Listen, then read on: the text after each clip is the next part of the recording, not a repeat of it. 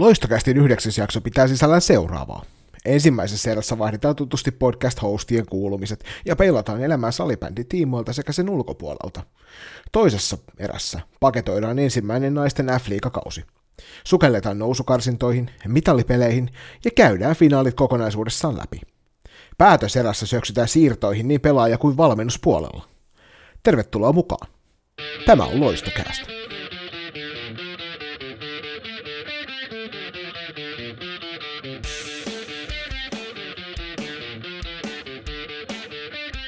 Tervetuloa arvon kuuntelijat myös munkin puolesta mukaan tähän loistavasti yhdeksän jakson pariin.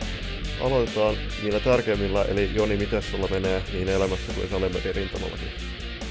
Kiitos kysymästä Jukka. Ihan hyvä kuuluu.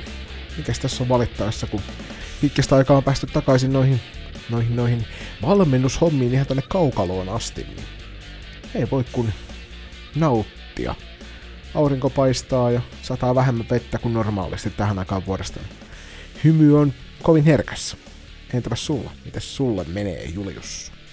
Tosi hyvin kiitos. Eli lähdetään nyt purkamaan tätä vyyhtiä, niin tulevan syksyn, jos ei opiskelupaikka ammattikorkeasta yliopistossa jostain kumman syystä nyt vielä aukeaa, niin menen tuonne Paasikivi-opistoon opiskelemaan journalismia, että sieltä soittelivat ja sanoivat, että todella hyvä hakemus ja eivät näe mitään syytä, että miksei mua ottaa sinne. Ja sitten sit siirrytään siitä tuonne salibändin, salibändin ihmeelliseen, ihmeellisen lajin pariin, niin tota, täytyy kyllä myöntää, että oli tosi tärkeä itsellä päästä palaamaan kentän laidalle. Et niin kuin ollaan puhuttu tässä alkuviikosta, niin kyllä toi pelaamattomuus ja reenaamattomuus on myös nähnyt, näkynyt omassa mielialassa ja nyt ollaankin tota, kuluneen viikon aikaan päästy neljäs eri reenissä, reenissä tota, vetämään ja kyllä, kyllä pitää erikseen kehua niin kuin porukkaa ympärillä, että meillä on todella motivoitunut valmennusporukka ja ennen kaikkea se pelaajisto siinä tuossa T21, T2, T18 porukassa, että ne valmennusporukat tullaan taas myöhemmin julkaisemaan, mutta se paljastettakoon jo, että mä oon siinä T18 porukassa valmentajana Vesa Pulkkisen Aisa-parina ja sitten niin kuin ollaan, ollaan tota ehkä, tai kuulettu ehkä huomannut, niin mulla on aika monta rautaa tulessa samanaikaisesti, mutta tykkään siitä, niin tulevalla kaudella tuun myös toimimaan tuossa T12-joukkueen valmentajana. Sitten erikseen vielä, niin nyt kun kevät tekee kovasti tuloa ja on tullutkin tänne ja vappuna kun tätä nauhoitetaan, niin oltiin tänään kavereiden kanssa meidän meripartiolippukunnan pyhimmässä paikassa, eli koulutusaluksessa valmistamassa venettä purjehduskuntoon. Ja sitten eilen taas puolestaan töissä tuli soitettu Kilpisjärveläisen lentoyhtiölle, eli Polar-lennoille, koska elokuun alussa tullaan kavereiden kanssa tota, lentämään vesitasolle erämaahan ja sieltä sitten viikon verran lasketaan koskee pitkin kumiveneellä ja kalastetaan. Mutta eipäs, eipä, eipä muuta. Sieltä tuli nyt niitä tärkeimpiä infoja tälle kaudelle, että, että missä sitä herra tulevalla kaudella valmentaa ja ketä kaikkia siellä. No, no ihan tosiaan seuran Instagram-tileillä sekä FPC Turun että FPC Loiston Instagram-tileillä, niin julkaistiinkin noin tulevan kauden valmennustiimit, ja itse jatkan tuossa T14 joukkueessa Aisa parinani Lehtosen Marko. Jatketaan tuota nyt jo kolmatta kautta jatkunutta yhteistyötä, ja otetaan siihen nyt sitten tulevalla kaudella noin 09 mukaan, ja pyritään jatkamaan Juliuksen edellisen kahden kauden aikana tekemään hyvää työtä heidän kanssaan. Mikäs tässä? Se niin kuin, tuntuu, että uusi, uusi kausi on alkamassa tästä, kun alkaa näyttää koronatilanne sellaiselta, että tässä voisi ehkä jopa pelejä ottaa. Kenties turnauksiakin on mahdollisuus pelata, ja noista turnauksista sitten vielä tarkemmin tuolla kolmannessa erässä, kun vähän uutisissa niitä käsitellään. Nythän tuleva kausi tulee olla kyllä itsellä tosi mielenkiintoinen, että et en ole ennen, ennen SM-sarjaan pyrkivää joukkuetta valmentanut ja ei se mikään salaisuus ole, että me sinne T18-joukkueen kanssa sit tavoitellaan myöhemmin paikkaa syksyllä, mutta tota, on kyllä erittäin lupava, lupava pelaajisto meillä ja tällä hetkellä näyttää siltä, että myös tota, lisäpelaajia on tulossa, että on kyllä valmentajana suuri ilo ja kunnia päästä valmentamaan tuota porukkaa. Et nyt ollaan niinku tehdään sitä tärkeät pohjautuvat tulevaa kautta varten, eli nimenomaan sen fysiikan puolella, ja kuten sanoit, niin myös niitä pelejäkin tullaan ottamaan heti kun mahdollista.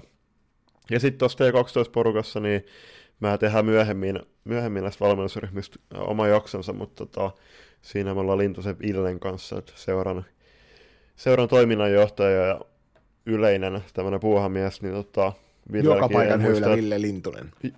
Joo, en, en muista, että taisin tota, Ville Facebookissa lukea, että oli viime kausi tyyli joku 23. valmennusrintamalle. Tota, se on aika ko- kokeneen kehäketun siihen vieraan. Siinä voi jokainen lähteä koettamaan 23 kautta valmentaa, että ei, ei, ei varmasti kyllä ihan jokaiselta onnistu. Että itselläkin tässä nyt niin kuin, tuleva kausi tässä seurassa on kymmenes kausi putkeen ja hiljalleen alkaa tuntua siltä, että, että on tässä jokunen peli jo valmennettukin ja jokunen treeni käyty kokeilemassa, että jotain ehkä ymmärtää jostakin ja sitä tässä on itse asiassa nyt kovasti uuden kauden lähestyessäni on kuunnellut tämmöistä podcast-sarjaa kuin Urheiluhullut. Onko Julius sulle tuttu?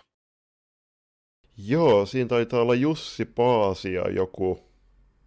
Useampia, useampia vaihtuvia vieraita jalkapallon ja jääkiekon ja koripallon puolelta. Tänään muun muassa kuuntelin jaksoa, missä, missä oli tota, Alpo Suhonen jälleen kerran kertomassa siellä viisauksia. Niin sieltä on haettu vähän sellaista uudenlaista rytmiä myös tuohon omaan ajatteluun tuon pelaajan, pelaajan kehityksen kannalta ja joukkueen kehityksen kannalta. Tulevalla kaudella ehkä keskitytään vieläkin enemmän sinne pelaajan henkiseen hyvinvointiin, nyt näin niin kuin urheiluhullut sarjan innoittamana. Et jos et ole vielä arvas kuulija urheiluhulluja kuunnellut, niin suosittelen lämpimästi lähimmästä podcastipalvelusta tai vaikkapa ihan Ylen omilta sivuilta löytyy tämä kyseinen ohjelma sitten tämmöisiä podcasteja, niin kannattaa semmoista kuunnella kuin Il- Ilmari Pitkäsen. Se on, mä en muista mikä sen nimi on, mutta tämmöinen vanha Hifkissä vaikuttanut konkaripelaaja, no ei se nyt konkaripelaaja, kun se on 30, mutta tota, sen, sen podcast-sarja tuolla Yle Areenan palveluissa, niin suosittelen vahvasti. Mutta joo, siis kun sä sanoit, että sulla on niinku kymmenes kausi starttaa tässä seurassa, niin mullahan tuleva kausi tulee olla kolmas. Nyt comebackin jälkeen tässä seurassa kolmas putkea valmentajana, niin täytyy niinku, niinku siinä mun Instagram-postauksessa, kun kiitin, kiitin pelaajia taustahenkilöitä ja vanhempia ja sitten kans niinku kollegoi valmennusrintamalla tuolla niinku läpikauden, niin täytyy kyllä niinku kiittää erikseen just keskusteluista muiden valmentajien kanssa, että jo, vaikka ei olla nyt päästy pelaamaan hirveästi, niin kyllä on, niin kuin, ne keskustelut on kanssa kehittänyt mua tosi paljon, että ne on varmasti niin kuin, antaa hyvää, hyviä eväitä tulevaisuutta varten, että kiitos siitä ja jatketaan muiden valmentajien kanssa keskustelua sitten tulevalla syksyllä. Tuntuu, että tällä, tällä meidän alueella varsinkin, niin no, toki tämä varmaan tämä koskee jokaista aluetta Suomessa toivottavasti, mutta tuntuu, että valmennuspuuhissa, etenkin täällä nuoremmissa junnuissa tällä hetkellä on sellaista väkeä, jotka miettii, miettii aika kokonaisvaltaisesti sitä pelaajaa, joka on hieno nähdä, että, että ei mietitä pelkästään sitä, että tuleeko seuraavasta ottelusta se kaksi pistettä ja päästetäänkö enemmän kuin kolme maalia, vaan mietitään sitä, että miten tolleen vaikka viiden vuoden syklissä, niin tuota pelaajan kehitystä ja joukkueen kehitystä, niin miten sitä voitaisiin edesauttaa just nyt, ja se on mun mielestä äärimmäisen jalo ajatus niin tuntuu hyvältä tavalla, että sparrauskumppaneita löytyy vähän suunnasta jos toisesta sen takia. Täällä on hieno tehdä töitä täällä varsinaisessa Suomessa. Niin, niin kuin mainittiin siinä, tai sä mainitsit siinä tota, Turusen, Turusen Ville jaksossa, että, tota, just, että, että mitkä ne niin kuin, valmennuksen kompastuskivet on, ja niistä ollaan tekemässä ehkä niin kuin tulevaisuudessa jaksoa, niin sitä just, että meidän valmentajan niin kuin, on aika ajoin niin pysähdyttävä miettimään, että mikä meillä on tärkeintä, että se joukkueen äh, lyhyen kantama menestys vai se pelaajan pitkän tähtäimen kehitys. Että ne on, ne on semmoisia isoja, isoja kysymyksiä, minkä äärellä on itse kunkin välillä hyvä pysähtyä. Kyllä, ehdottomasti. Jos ei kerran kaudessa, niin sanotaan, että kerran puolessa toista kaudessa sitten maksimissaan, että pitäisi pysähtyä siihen ajatukseen, että että onko tässä nyt tullut tehtyä oikein. Ja sen takia toisaalta koin, että toi salibändivalmennuksen ja toki muissakin lajeissa samaa käytetään, niin toi tiimivalmennus on äärimmäisen tärkeä osa, koska siinä tavallaan se tiimi haastaa ja se tiimi tuo niitä uusia ajatuksia, ja mitä enemmän erilaisia ihmisiä on sitä tiimiä viemässä eteenpäin samaa suuntaan, niin sitä kautta sieltä saisi enemmän näkökantoja ja ehkä sitten jokaiselle sitä vähän uutta mietittävää, että ne vanhat kangistuneet tavat, jotka itse kullakin on, niin ehkä voitaisiin sitten jättää sinne historian hamaan ja, ja jatkaa eteenpäin semmoisella vähän paremmalla otteella. Niin, että se, se juuri, että no itse tulevalla kaudella hyppään hetkeksi aikaa ainakin pois siitä päävalmentaja saappaista ja astun niin kuin valmennustiimin toiseksi tai niin kuin muuksi jäseneksi, että on niin, kuin ns. Niin sanotusti apuvalmentajan roolissa, että se niin kuin työ my- tulee varmasti tuomaan myös niin kuin, semmoista hyvää perspektiiviä siihen valmentamiseen, että se, tota, niin kuin sanoit, niin se valmennustiimi, niin se rakentuu, rakentuu monesti eri palaisesti ja kukaan, kukaan ihminen ei ole niin kuin, samanlainen toisen kanssa, ja se on, se on tosi hyvä, jos siellä on erilaisia persoonia, erilaisia näkökulmia, joista sitten alkaa itse muovaamaan sitä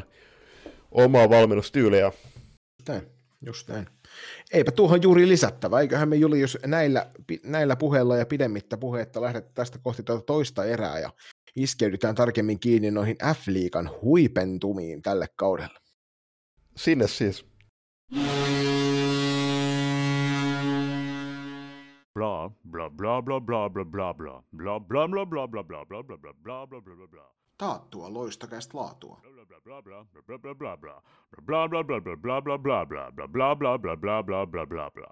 Ja tervetuloa tänne toisen erän pariin. Tässä erässä olisi tosiaan tarkoitus paketoida tarkemmin tuo tämän kauden NLA ja NLBn loppuhuipentumat. Ja aloitellaan tuosta naisten liiga Bn karsinnoista, jossa Blue Fox kohtasi, kohtasi tuolla Losbin siinä viimeisessä karsintaosiossa, ja siellähän iloisia uutisia lähtee tuonne uusi Kaarlepyyn suuntaan ja tuttuun tapaan täältä loistokästiltä hatun nostoa ja virtuaaliruusuja sekä suuret onnittelut Blue Foxille liikanoususta.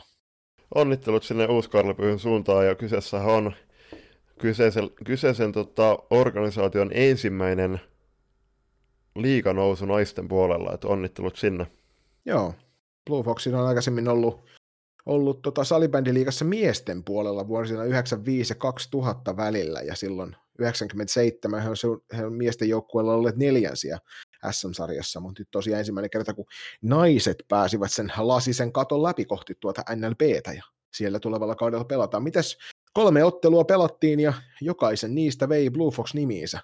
Blue Fox vei noin vierasmatsit, toi oli Lospin kotietu, niin vei vierasmatsit molemmat lukemin 6-2 ja sitten toi kotimatsi Tähtihallilla päättyi aika selkeästi 10-2. Siellä Tähtihallipelissähän oli ilmeisesti niin, että Lospilla oli pikkusen vähemmän pelaajia paikalla. Piti just sanoa, että kyllä niin kuin mikä pisti silmään läpi oikeastaan tota koko kauden Blue Fox, tai Lospin, Lospin tota, kaudessa niin oli, oli nimenomaan toi aika ohut kokoonpano, että ei niillä tota, kymmenellä pelaajalla tähtiä kuroteta kyllä taivaalta. Eikä varsinkaan tähtihallissa selkeästi.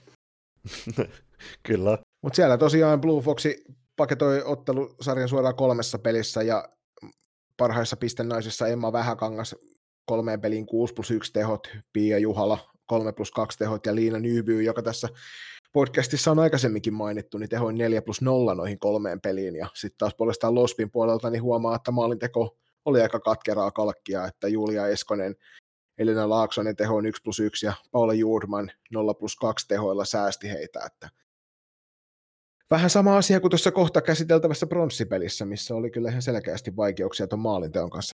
Niin kuin tulevalla kaudeksi, kun pitää miettiä tuota Blue Foxin taivaalta NLBssä, niin se, että miten ne niin kuin, tulee, tulee niin kuin, tai pystyy pitämään pelaajat, että kuitenkin Uuskarlepyy, niin se ei ole mikään suurkaupunki, ja varmasti niin kuin, tuossakin joukkueessa on paljon, paljon opiskele, opiskelemaan halavia, niin se, että miten ne saa pidettyä ne junnuikäiset opiskeluiän kynnyksellä olevat tai sinne, sinne tosiaan niin pyrkivät, ja sitten nämä kokeneet pelaajat, jotka ehkä työelämä ja perhe-elämä rasittaa, niin se, että innolla odotan, että minkälaisen kokoonpanon Blue Fox tulee rakentamaan tulevaksi kaudeksi. pidetään sormet ristissä kyynelpäitä myöten, että, että vahva kokoonpano ja ovat kilpailukykyisiä siellä NLBssä. Noista maalivahdeista halusin vielä erikseen mainita, että siellä Losby maalissa Kia Nevander pelasi ensimmäisen pelin ja otti 24 torjuntaa ja Jenni Sassi pelasi toisen ja kolmannen pelin ja niissä 16 ja 24 torjuntaa, kun sitten taas puolestaan Blue Foxin maalilla Hanna Pekkarinen.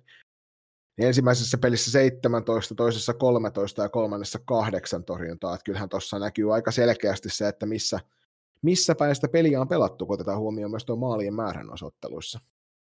Selkeästi Blue Foxilla oli, oli se kokoonpano vähän laajempi ja näin, niin varmasti ehkä koko sarjan mittakaavalla vyörittivät niitä hyökkäyksiä ja sai niin kuin lospi väsyneet pelaajat kyykkäämään ja selkeästi toi Laspi maalivahdit yritti, yritti jokseenkin myös pystyvät pitämään porukkaa pelissä kiinni.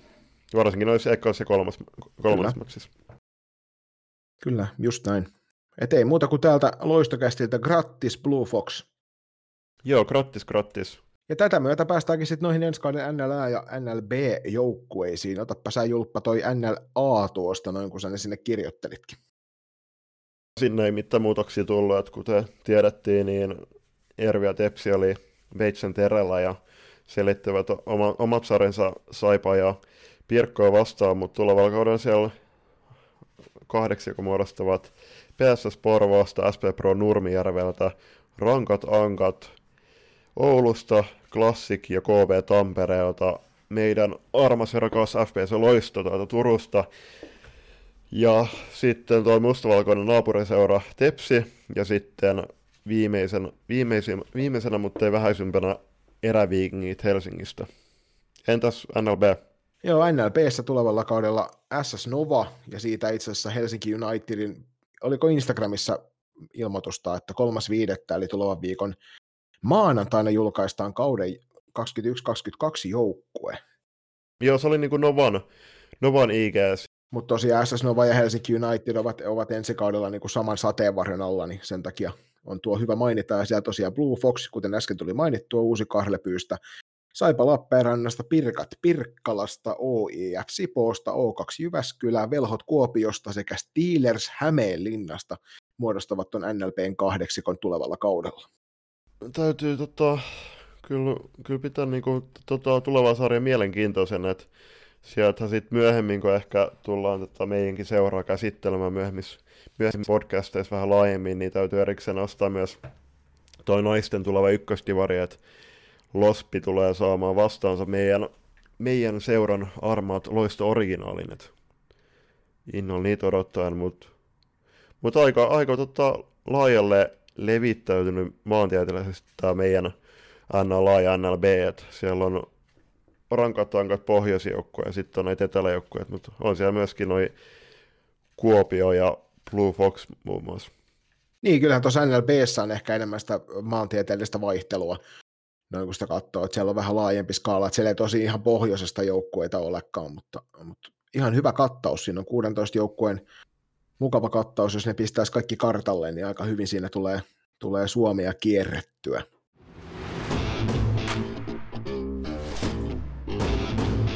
Tämänkin podcastin sinulle tarjosi sählyääliet.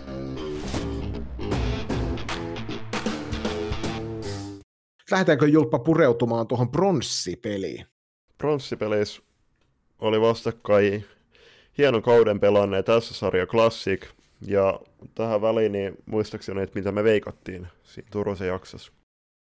No kyllä mä olisin kovasti sitä mieltä, että mä olen ehkä veikannut tähän klassikin voittoon. Joo, mä veikkasin SSR, mutta mut joo, siis SSR voitti 8-4 ja tota, siinä oli suurimpaan kysymysmerkki se, että miten ne saa kasattua sen oman rosterinsa niin kuin sen erittäin kyseenalaisen tapahtuman jälkeen, eli Tur- Turusen Petrin potkujen jälkeen, mutta kyllä selkeästi, selkeästi se rankkojankojen suunnalla oli kova hinku ja palo saada se seurahistorian ensimmäinen mitali, ja samalla myös e- e- ensimmäinen mitali sitten Olssin, Olssin pronssin, niin sinne Oulun, Oulun tota, raavittu, ja näin myös tekivät.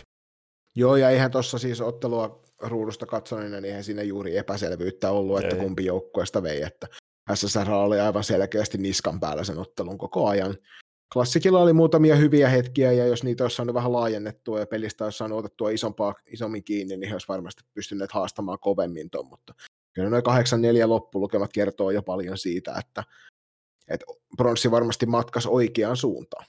Itsekin sitä matsia tuli silloin ruudussa seurattua, niin kyllä niin rankottankat oli paljon terävämpiä palloilla ja sai niin semmoisia pitkiä hyökkäy, hyökkäysjaksoja ja etenkin pallollisia jaksoja työstettyä. Et ei ollut, ei ollut samanlaista kiirettä kuin klassikilla ehkä sen pallon kanssa. Jotenkin tuntuu, että, että loistosarjassa etenkin näkynyt tuolla klassikilla se pallollinen rauhallisuus ja semmoinen tietynlainen kliinisyys niissä tiukoissa tilanteissa, niin loisti kyllä poissaolollaan tuossa ottelussa. Ja eivät päässeet tavallaan sen pelin sisälle ihan niin helposti, että, että kyllähän, no kuten sanottua, niin kyllä SSR ansaitsi tuon pronssiottelunsa tai pronssimitallinsa. Joo, onnistelut sinne Oulun suuntaan ja se, että myöhemmin, myöhemmin päästään taas meidän siirto, siirtolistalla tota, käsittelemään myös tätä rankkoja ja ankkoja, mutta siellä tuo SSR on kovimmissa pistennaisissa, niin runkosarjan pistepörssin ylivoimainen ykkönen Hanna Niemelä oli myöskin tässä ottelussa, ottelussa niin oman joukkueensa tehokkaan pelaajan 0 plus 3 tehoin ja Elli Kylmäluoma 2 plus 0.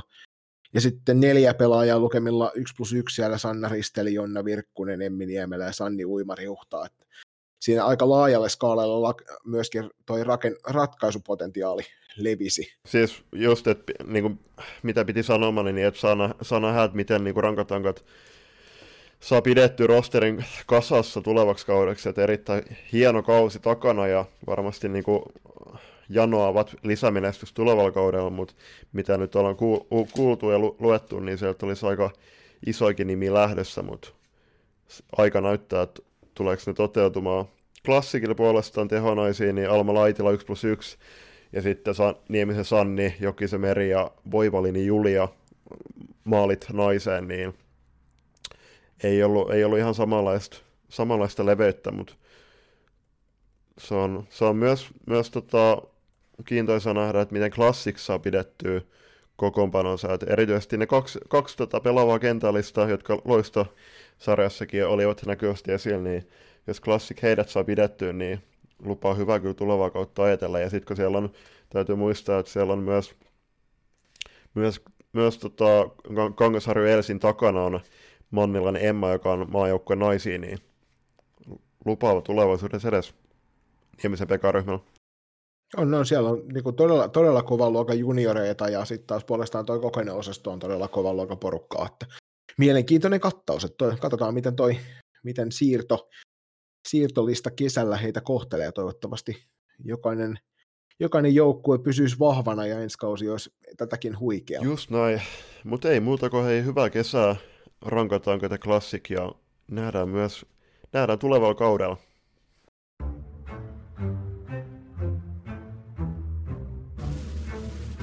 Sählyn sulosointuja. Loista käästä. Sitten hypitään tuonne finaaleihin ja tämän naisten F-liiga Aan huipentumaan, ja siellä finaaleissahan vastakkain asettuivat runkosarjan voittaja SP Pro Nurmijärveltä ja Porvoon salibändi ylpeys PSS. Ja tämä ottelusarjahan oli jo ennakkokaavailussa mietitty, että kovin tasainen on ja voisi aika pitkällekin venyä tuon ottelusarjan, ottelusarjan ratkaisu, ja näinhän siinä kävi. Mentiin peräti seitsemään otteluun, ja sielläkin kaivattiin voittolaukauskilpailua ennen kuin päästiin, päästiin selvyyteen siinä, että kumpi näistä, näistä joukkueista sen kirkkaimman mitallin vie, ja toki kaikki kuulijat tässä vaiheessa jo tietävät, minne se meni, mutta me ollaan tehty loistokästissä tämmöinen syvä analyysi näistä finaaleista. Osassa ottelusta vähän syvempää ja osassa ottelusta vähän pinnallisempaa, mutta kuitenkin niin, että käydään ottelu, ottelu ottelulta läpi tässä, niin lähdetään julppa liikkeeseen tuosta ensimmäisestä pelistä. Joo, ekaksi pelattiin Nurmijärvellä Bronco, kotiotteluna ja se päättyi 6-2 kotijoukkueelle. Se eka peli oli aika haparoiva molemmilta ja Pro kokeneena joukkueena oli kyllä parempi omassa päässä ja hallitsi sitä palloa. Ja sitten, että näin näin yleisurheilutermein niin tuntuu, että PSS oli lähtötelineessä koko pelin. Joo, toi nähtiin, nähtiin oikeastaan koko sarjan tota, ennen, ennen kaikkea Pro kolmosketjulta, joka teletappiketjuksi sitten tuon sarjan, sarjan edetessä muun muassa loistavan selostustyön tehneen Felix Heikkisen nimeämänä.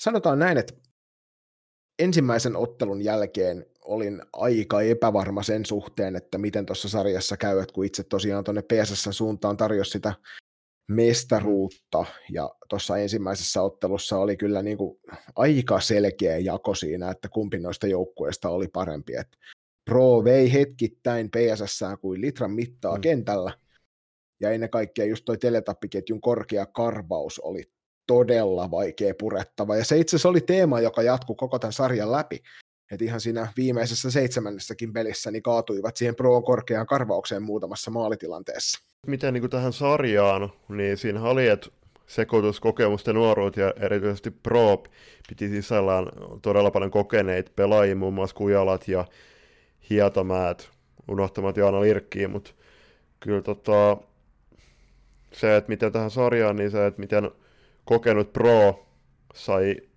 sai pidetty tota, oman rosterinsa kasassa ja varmasti niin kuin, pyrkivät tähän sarjaan lähtemään niin, että etteivät niin kuin hetke, vähästä hätkähdä ja tietävät, että kovalla työllä se, se tulos loppujen lopuksi tulee, ja sitten taas Pessi pyrkii sillä nuoruuden innolla sekoituksella koke- kokemusta vähän siihen omaan, omaan peliinsä sitten pureutua, mutta Tuossa alustavasti odotettiin sitä, että PSS se puolustuksen ottaisi taas haltuun sieltä, ja tuo ekaottelu ei todellakaan näyttänyt sitä. Molemmilla joukkueilla oli paljon tekemistä sen pallollisen tekemisen kanssa, että, että kyllä oli aivan hurja ero tässä sarjassa ensimmäisen ja sitten se seitsemännen peli, varsinkin viides peli oli, oli niin kuin molemmilta joukkueilta omasta mielestä aika sellainen hyvä onnistuminen, missä nähtiin paljon niitä pallollisia onnistumisia, mutta, mutta tämä ensimmäinen ottelu ei ollut kyllä ennen kaikkea PSSltä sitä peliä, joka sitten taas puolestaan antoi tuohon toiseen peliin vähän huonot lähtömerkit, mutta, mutta kuinka sitten kävikään? Sitten siirryttiin Aurora pelaamaan se toinen matsi ja senhän, senhän Pes Pessi tasoitti loppujen lopuksi ottelusarjan tilanteeksi 1-1 lukemin 4-2, ja siinä ottelussa Pessi löysi selkeästi pallonhallinnon, ja oli kaksi erää selkeästi peli, peli enemmän Pessin hallus, lukuottamat muutamia vaarallisia hetkiä. Pro vei kolmatta erää, mutta ei päässyt kirimään, ja se oli vähän tämän ottelusarjan sarjan myös tota, tietynlainen juoni, että et to, toinen ehkä siinä alkuun löysi oma, omalla, oman tota pelinsä ja sitten taas se, se toinen joukkue sitten vähän jäi lähtötelineisiin ja yritti kiri, kiri tota, ottelun loppukohdan. Tuossa PSS ihan selkeästi löysi nyt sieltä omasta itsestään sen, että miten se oman pään puolustaminen toimii ja miten sitä sieltä lähdetään hyökkäyksiin. Ja tällä kertaa se Proon korkea karvaus ei tehonnut ihan yhtä hyvin. Siellä oli edelleenkin hetkiä, joissa, joissa se aiheutti suuria ongelmia sen pelin avaamisen kanssa PSSn pakeille, mutta nyt sieltä paineen alta päästiin vähän helpommin karkuun ja sitä kautta sitten PSS löysi nämä maalipaikat ja tosiaan ottelun 4-2 veivät. Tuossa ottelussa oli ensimmäinen tämmöinen suurempi, suurempi kalapaliikki, joka oli toisaalta tuolta miesten, miesten liikan puolelta niin kovinkin tuttua näistä päähän kohdistuneista osumista, kun siellä Juliana Sotala pallon tavoittelutilanteessa niin osui, osui Julia Turusta päähän Tämä tilanne aiheutti aika paljon keskustelupalstoilla hälinää. Itse keskustelin tuossa äh, omana, omana apuvalmentajana toimivan erotuomarin kanssa, pitkällinen erotuomarin kanssa, ja hän antoi aika selkeän mielipiteen asiasta, että siinä se palloa tavoitteleva pelaaja, tässä tapauksessa Julia Turunen, niin altisti itsensä aika voimakkaasti sille Juliana Sotalan taklaukselle, mutta to, Julia, Juliana tarvitsi tuosta kaksi, kaksi peliä ottelu, tai pelikieltoa ja oli täten sitten kaksi peliä pois sieltä Proon takalinjoilta, joka oli kyllä valtavan suuri menetys. Tässä välissä pitää kyllä nostaa esille, että miten niin kuin tässä salibändissä, niin onko salibändin joukkueella tuolla pääsarjatasolla niin minkäänlaista protokollaa noihin päähän kohdistuneiden iskujen jälkeen. Et tuntuu, että niin kuin, nuo pelaajat palaa aika nopeasti takaisin askiin ja sitten taas niinku, taas, taas jääkiekossa, että nyt, nyt itse asiassa toi Kari Kivi tuossa Tepsi Hifki-sarjassa, välierasarjassa, niin on nostanut, nostanut esiin sitä, että vähän syyttänyt Tepsin pelaajia tällä ja ihmetellyt, että ne menee koppi hetkeksi aikaa ja sitten tulee taas sieltä terveenä, terveenä ihan kuin mitä ei olisi tapahtunut takaisin, mutta se, että niin kuin miten salibändissä niin tuntuu, että, että suhtaudutaanko noihin iskuihin tarpeellisella vakavuudella? Niin, siis aivotärähdyksestä kun puhutaan, niin se on kuitenkin aivovamma joka tapauksessa, mikä siinä tulee, niin mä näen aika kohtuuttomana altistaa pelaajan sille mahdollisuudelle, että siellä voi olla isompaakin, isompaakin ongelmaa korvien välissä sitten sen taklauksen jälkeen ja, tai pääiskun jälkeen ja sitten ollaan takaisin tulossa kentälle. Tässä tapauksessa Julia Turhonen jätti, jätti ottelun kesken eikä palannut enää kentälle. Mutta tota, tilanteestahan ei tuomittu edes jäähyä Juliana Sotalalle, että sitten ottelun jälkeen erotuomaritarkkailija ja äh, mikä tämä nyt onkaan tässä F-liigan kurinpito elin, niin sieltä kaksi peliä hänelle sitten antoivat. Joo, kurinpito delegaatio, mutta e- erikoinen, erikoinen ottaa nämä tapahtumaketjut läpi niin kuin f kauden sekä miehissä että naisissa, että just on tullut a- aika paljonkin tämmöisiä tämmöisiä niin kuin tilanteita, että tuomarit ei ole nähnyt rikkeen rikettä, ja sitten taas kurinpitodelegaatio on, on ottelun jälkeen sitten lätkässyt pelikietoja, mutta kai siellä sitten siellä tota, päättävä, päättävässä elimessä sit oikeasti ne fiksuimmat sit istuu. Niin tästä voidaan sitten ottaa tarkemmin kiinni siinä meidän, siinä se meidän erotuomari erikoisjaksossa sitten tuossa toivon mukaan tässä ennen kesää käydä tätä juttua läpi vähän tarkemmin noiden erotuomareiden kanssa ja katsoa, että missä se linja kulkee. Kyllähän tuo miesten puolella aika paljon puhuttiin siitä linjattomuudesta ja mä itse koin, että, että tässä itse asiassa aika hyvin, hyvin pysyi toi, että tämä ei ollut ainut päähän kohdistunut isku tässä ottelusarjassa. Tuossa seuraavassa pelissä niitä tulee peräti kaksi kappaletta. Niin tota. Mutta yleensä aina, kun tässäkin toinen peli, siinä oli jo paljon enemmän tunnetta, näki sellaisia pelitilanteiden jälkeisiä pieniä vääntöjä, tönimisiä, riuhdotaan sitä mailaa sieltä kaverin kainalosta ja ollaan selkeästi vähän enemmän fiiliksellä mukana siinä jo että tempo oli kovempaa, niin silloin myöskin mahdollisuus, jännitys kasvaa, tempo kasvaa, yrittäminen on paljon suurempaa, niin silloin on paljon suurempi mahdollisuus myös siihen, että vahinkoja sattuu. Ja tässä tapauksessa oli kyllä, että jokainen, joka tuon tilanteen voi sitten kelata, että meillä ei salibändissä ikävä kyllä on monikameratuotantoja paikalla, että pystyisi katsomaan jokaisesta kuvakulmasta, että miltä se näytti, että se pääkamerakulma, mikä siinä ruudussa oli, niin näytti siltä, että Juliana Sotala ihan tarkoituksellisesti taklaa päähän, mutta sitten kun sitä katselee hidastuksella vähän tarkemmin, niin se rupesi näyttämään vähän erilaiselta. Mutta eipä jäädä tähän nyt sen suuremmin kiinni, käsitellään tota kokonaisuutta sitten myöhemmin. Et lähdetään tuolta tota, lähdetään tuonne kolmatta, kolmatta ottelua kohti, missä palattiin sinne Nurmijärvelle pelaamaan.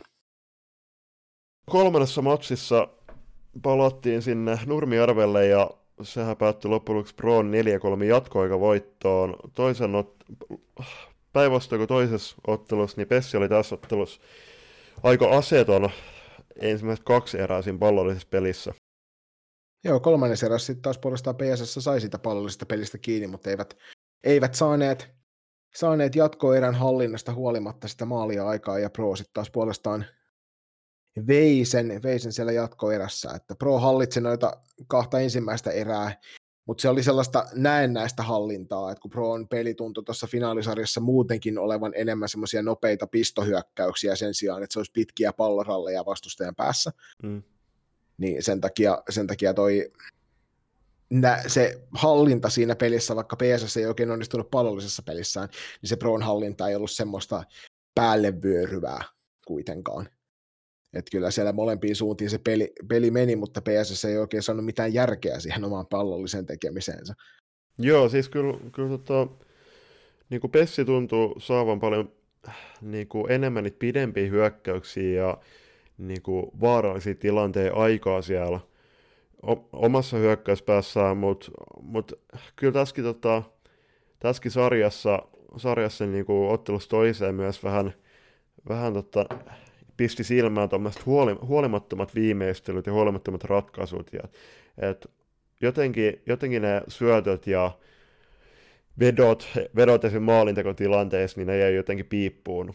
Et en tiedä, oliko se hermost, hermostuneisuutta tai väsymystä, mutta mut se jotenkin niinku, verrattuna esimerkiksi Ruottin, Ruottin, sarja, Ruottin tota, naisten sarjaan, niin pisti silmään. Kyllä, mihin palataan tuossa sitten vähän myöhemmin vielä tarkemmin. Mutta tuossa näki kyllä tuo Juliana Sotalan poissaolo vaikutti aika voimakkaasti siihen Proon peluutukseen, että siellä jouduttiin kentällisiä muuttamaan, muuttamaan ja loppujen lopuksi Pro pelasikin vaan kahdella ketjulla, mm. että sieltä muut, muut kentällä olleet pelaajat antoi välivaihtoja, pieniä lepotaukoja sinne tänne ja loppujen lopuksi sitten noin välivaihtojen antajat olikin isossa roolissa ja siellä jatkoaikamaalin syöttämässäkin oli nyt nimi karkaa päästä, enkä ole tähän käsikirjoitukseen sitä kirjoittanut, mutta tiedän, että tuo jatkoaikamaali, joka sieltä, siellä PSS maalin edessä viimeisteltiin, niin oli yksi näistä, näistä välivaihtojen antajista, jotka onnistuivat loistavasti tuossa paikassa.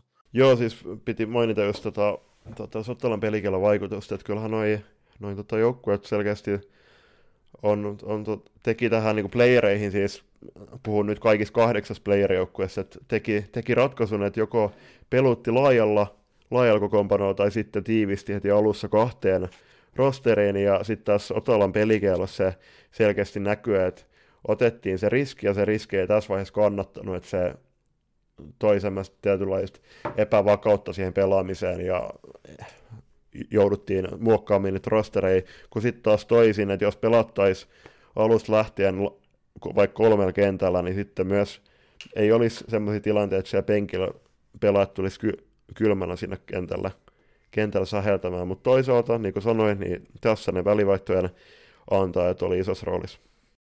Kyllä.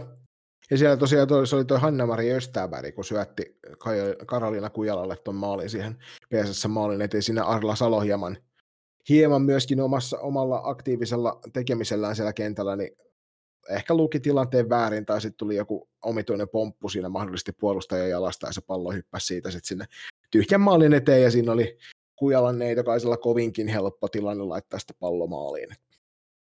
Mutta tässä pelissä oli myöskin paljon jossiteltavaa näistä pääosumista. Siinä muun muassa Jaana Lirkki sai ottelussa punaisen kortin pääosumasta tästä kyseisestä pääasumasta ei tullut tuolta kurinpitolautakunnalta minkäännäköisiä jälkiseuraamuksia, ja Aino Tuokkola Proosta nappasi myöskin siinä Henna Uljua, joka on nyt tälle positiivisen arvion perusteella niin melkein puoli metriä varmaan pidempi kuin tuo Aino Tuokkola, niin osui, osui pallo sellaisessa puolihuolimattomassa tilanteessa heilahti, heilahti niin, että, että hänen, pään, hänen kätensä osui Tuokkolaa päähän ja Tuokkola otti siitä vähän aikaa happeja, mutta sitten Tuokkolalle kävi vielä nilkkavamma siellä pelin, pelin loppuaikana kaksin kamppailutilanteessa, missä juoksulinjat kohtas vähän hassulla tavalla ja hän väänsi aika pahan näköisesti nilkkaan, se ei onneksi ottelu, ottelusarja jäänyt hänen kohdaltaan kesken, mutta näistä oli sitten taas paljon puhuttavia.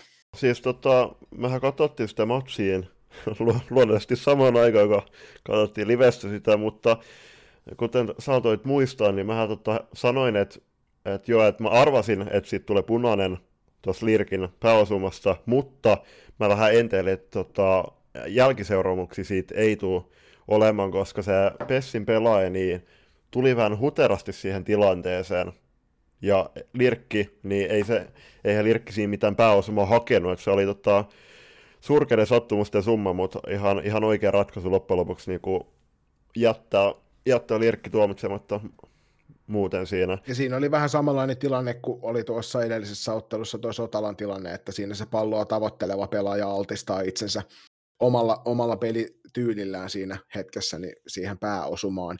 Ja sitten kun oikein tarkkaan sitäkin hidastetta katsoi, niin ensimmäinen kontaktipinta, kuten NHL on kauhean tärkeää aina, niin ensimmäinen kontakti ei ollut suoraan päähän, vaan näytti olevan olkapäähän, ja silloinhan se oli olkapää olkapäätä vasten tilanne, joka sitten päähän osui sen takia, kun toinen oli vähän epäedullisessa asemassa. Joo, ja sitten sit puolestaan noista äh, sit Tuokkolan nilkkaralleista niin tuttu tunne kyllä itselle, että itse tota, oman to- todella löysät nilkat ja ne, ne tulee aina pyöritetty ympäri milloin, milloin missäkin tilanteessa kauden aikana, mutta mut onneksi tota, Tuokkolalle ei sit loppujen lopuksi pahemmin siinä käynyt ja pystyi sitten loppusarjan aikana myös siinä ottelussa pelaamaankin tästä, näistäkin taas tuolla keskustelupalstoilla oli vilkasta keskustelua muun muassa tuosta Tuokkalan nilkkarallista ja siitä pääosumasta, niin siellä oli suurimmat huutelijat jo vaatimassa pelikieltoa, jos kahtakin Joo. näille kyseisille telojille, ja että kuinka kehtaavat tuolla tavalla pelata. Ja jokainen meistä, joka salibändiä on joskus pelannut, niin tietää, että vahinkoja sattuu, kun oikein konnolla väännetään, ja nämäkin tilanteet oli, oli molemmat molemmat sellaisia, että, että ne pystytään kyllä katsomaan ihan normaali pelin tilanteena. Että toisessa altestava tekijä oli ehkä enemmän se, että, että Tuokkola, Tuokkolan pääkorkeus vaan sattuu olemaan sellainen, että, että Uljuan, Uljuan käsi siihen osuu, ja toinen mm. sitten taas puolestaan, niin kun pallosta kamppailee, niin Tuokkolakin on pelaajana uskomattoman aggressiivinen pallon tavoittelutilanteessa, niin hän, siinä, hän oli siinä niin kuin menossa aivan täysiä, kuten se vieruskaverikin, ja siinä sitten sattui kontakti, jonka takia jalat sekoittuivat, ja sitten oltiin, oltiin yhtäkkiä vaihtoaitiossa hetken aikaa, mutta kuten sanottua, niin itse ainakin äärimmäisen tyytyväinen siitä, että aina Tuokkolaan ei tarvinnut jättää sarjaa välistä, että nilkkarallit eivät olleet sitten niin vaaralliset. Ja... Mutta eiköhän me näillä puheilla mennä sitten kohti tuota seuraavaa ottelua. Ja nyt aikaisemmin sanoin, että viides peli oli, oli se paras pelillisesti, niin minähän olen tänne hienosti käsikirjoituksen kirjoittanut, että tämä seuraava peli oli se paras, paras pelillisesti. Paras, paras peli pelillisesti tähän saakka. Kyllä. Mutta joo, siis äh, puolustussuunta on selkeästi tiukempi peli ja sen osoittaa myös lukemat loppujen lopuksi, että onhan Pessi vei kotona lukemin 2-1. Ja siinä, siinä ottelussa karvaus oli molemmilla matalammalla ja se pallonen peli oli ottanut yhden stepin eteenpäin, joka luonnollisesti on myös hyvä juttu, kun näin pitkällä kautta mennään. Että se on hienoa, että peli kehittyy. Ja, ja tuossa tosiaan niin PSS pystyi Tämä oli ensimmäinen semmoinen, missä PSS pystyi luomaan niitä pitkiä palloralleja sinne Proon päähän, ja sen erikseen myöskin selostuskopissa ja erätauon aikana niin noissa haastatteluissa käsiteltiin sitä, että, että päinvastoin kuin Pro, joka pyrki pelaamaan nopeita hyökkäyksiä ja päättämään ne suoraviivaisesti, niin PSS nähtiin monesti semmoisia useammankin kerran maalin takaa pyöriteltyjä tilanteita, jossa pyrittiin selkeästi tiputtamaan viivaa ja jakamaan toiselle puolelle, että päästään niihin vapaisiin teko- tekopaikkoihin, mm. että siinä näkyy ihan selkeä pelitapaero tässä, varsinkin tässä pelissä sitten rupesi näkymään se. Joo, kyllä, että äh, ottelu, ottelussa niin Pessin ylivoimapeli niin oli ollut aiemmin sarjassa todella heikkoa, mutta jotenkin niin kuin tähän matsiin toi YV-viisikko niin se alkoi toimimaan ja jonkin sortin myös viilauksia oltiin tehty.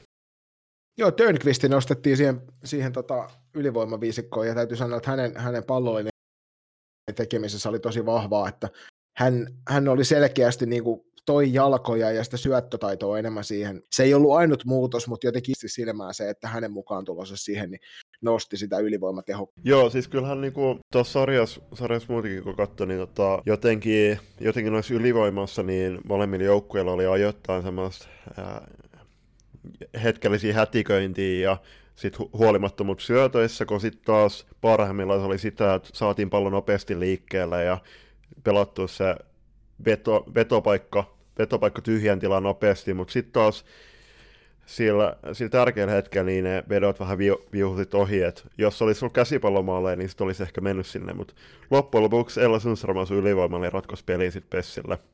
Turunen tuon tyhjän maalin teki, niin tota, siellä Merihelmi Höynälä, nyt en muista kuka siellä oli PSSn pelaajista, niin heillä oli aika tiukka kamppailu maalin takana, pro maalin takana, ja siitä semmoisella yhtenäisellä käsikyykällä kaaduttiin selälleen, ja äh, Höynälä näytti aika pahasti lyövän päätään siinä tilanteessa ja jäi sinne kentän pintaa makaamaan.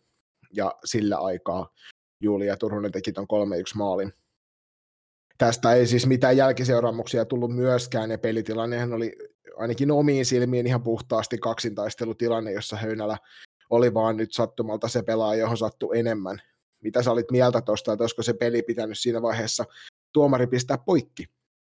Niin, no siis t- tässä vaiheessa olisi aika hyvä varmasti asettua molempiin molempien osapuolten saappaisiin vuoron perään, että niin kuin miten, miten mä esim. Pessin valmentajana olisin siinä tehnyt, tai Pessin pelaajana, niin että ehkä niin kuin eh, herrasmiesmäisesti niin olisi ollut fiksu ehkä pelata pallo, pallo yli kentän ja sitten jatkaa siitä, siitä että fairplayna niin kuin, oma pallonhallintaa ja sitten taas niin kuin, jos Proon, pela, Proon, Proon ottaa saappas, niin kyllä mä olisin varmasti vaatinut siitä – siitä pelin katkoa, mutta sitten taas en mä tiedä nyt näin niinku puolettomasta näkökulmasta, niin peli on peli, mutta mut ehkä tota, ehkä niinku pelin hengen mukaisesti, niin olisin odottanut, että peli olisi vihelletty Tuossa vaiheessa, kun Turunen sen maalin teki, niin peli oli pelaamatta seitsemän sekuntia, että siinä olisi ymmärrän hyvin senkin puolen, että et, et olisihan se voinut tavallaan niin kuin Proon silmin nähdä sen tilanteen niin, että siitä olisi voitu saada vaikka vielä se yksi hyökkäys ja sieltä tintata se 2-2 kavennusmaali, mutta tässä tapauksessa tosiaan niin tuomarit hyväksyivät tuon 3-1 maalin ja ottelu päättyy lukemiin 3-1.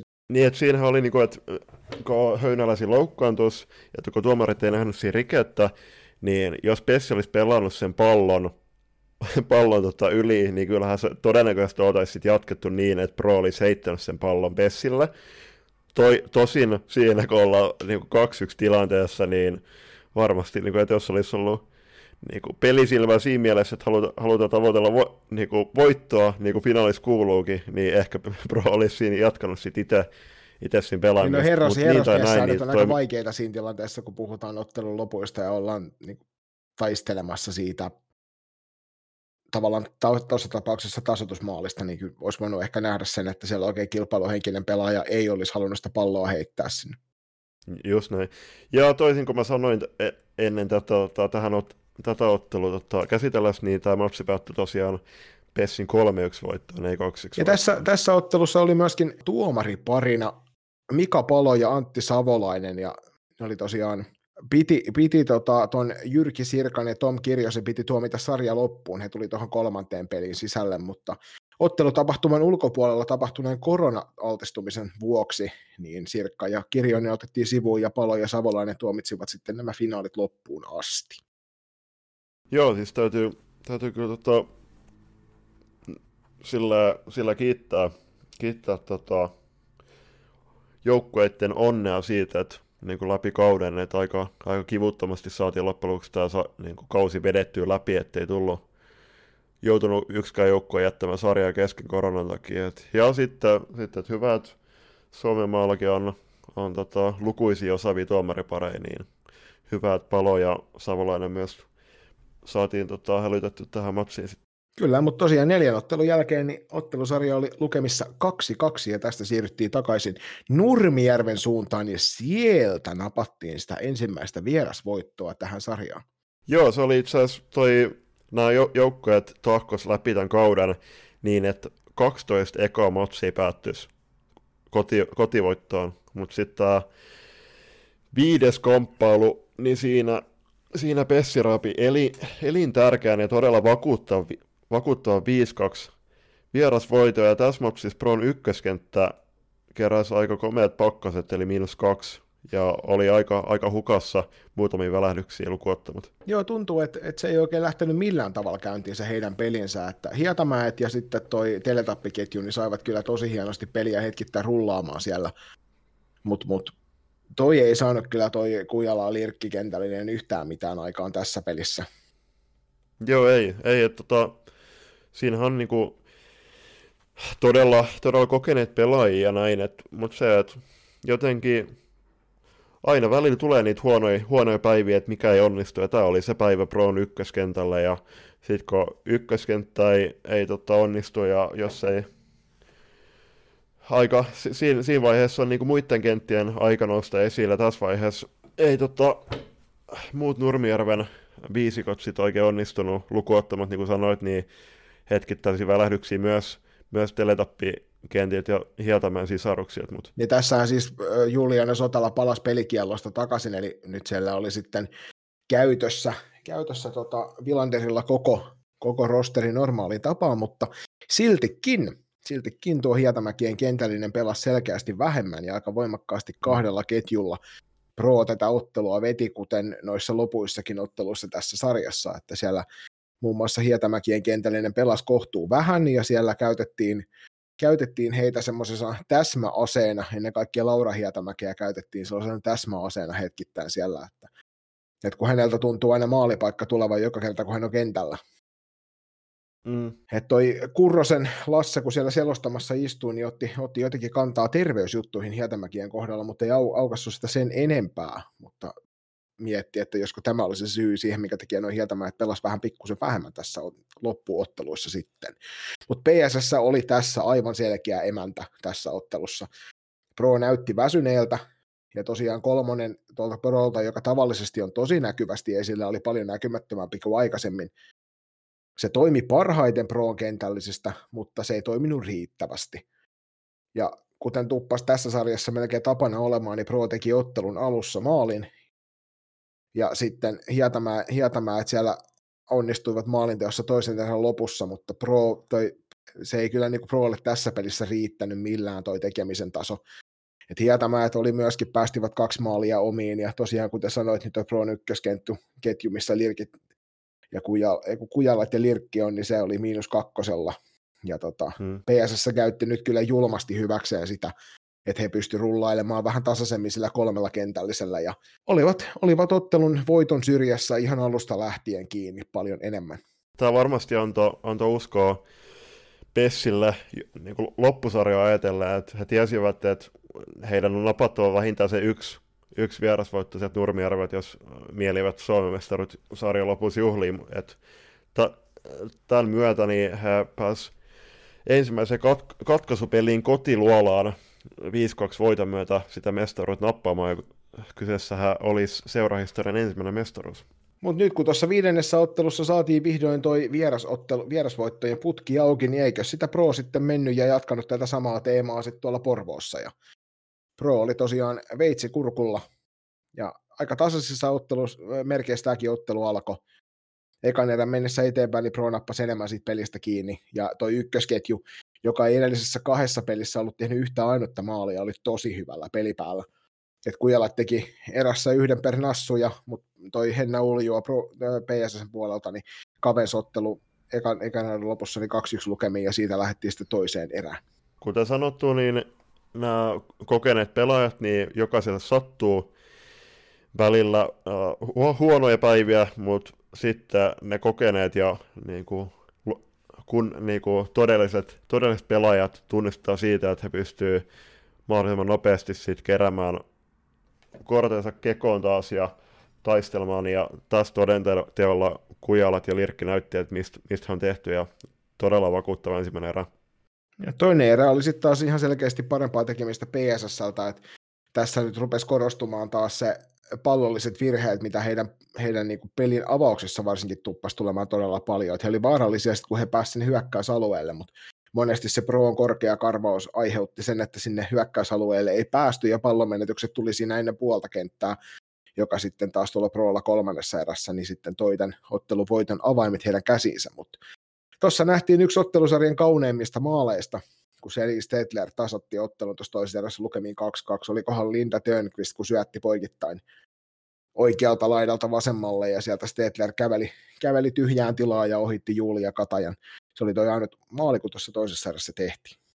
Joo, se oli kyllä todella tyylikäs, tyylikäs tota vetoa ja siinä, siinä pelattiin Stetlerillä kyllä, kyllä kuin semmoinen maalintekopaikka, mistä ei voi erehtyä. Et, et, tota, parhaimmillaan tämä sarja, sarja näytti kyllä, kyllä to, tosi upeat yksilösuorituksia ja sitä joukkuepeliä. Just nimenomaan näin. Kolmannessa erässä sitten taas selkeästi PSS oli, oli niskan päällä, mutta eivät saaneet sitä maalia tehtyä, joka sitten taas juosi, juos juurensa siihen, että Pro pääsi tekemään kahdella nopealla vastaiskulla maalit tuossa 11 sekunnin välein. Ensin Tuokkola teki 2-3 PSS virheestä pakkipakki syötössä. Se oli palautus hyökkäjältä pakille oli vaikea, siitä jako toiselle puolelle pakille oli vaikea ja sieltä päästiin karvauksella väliin ja Tuokkola veto hieman helposti ehkä meni Arla Salolle etukulmasta sisään.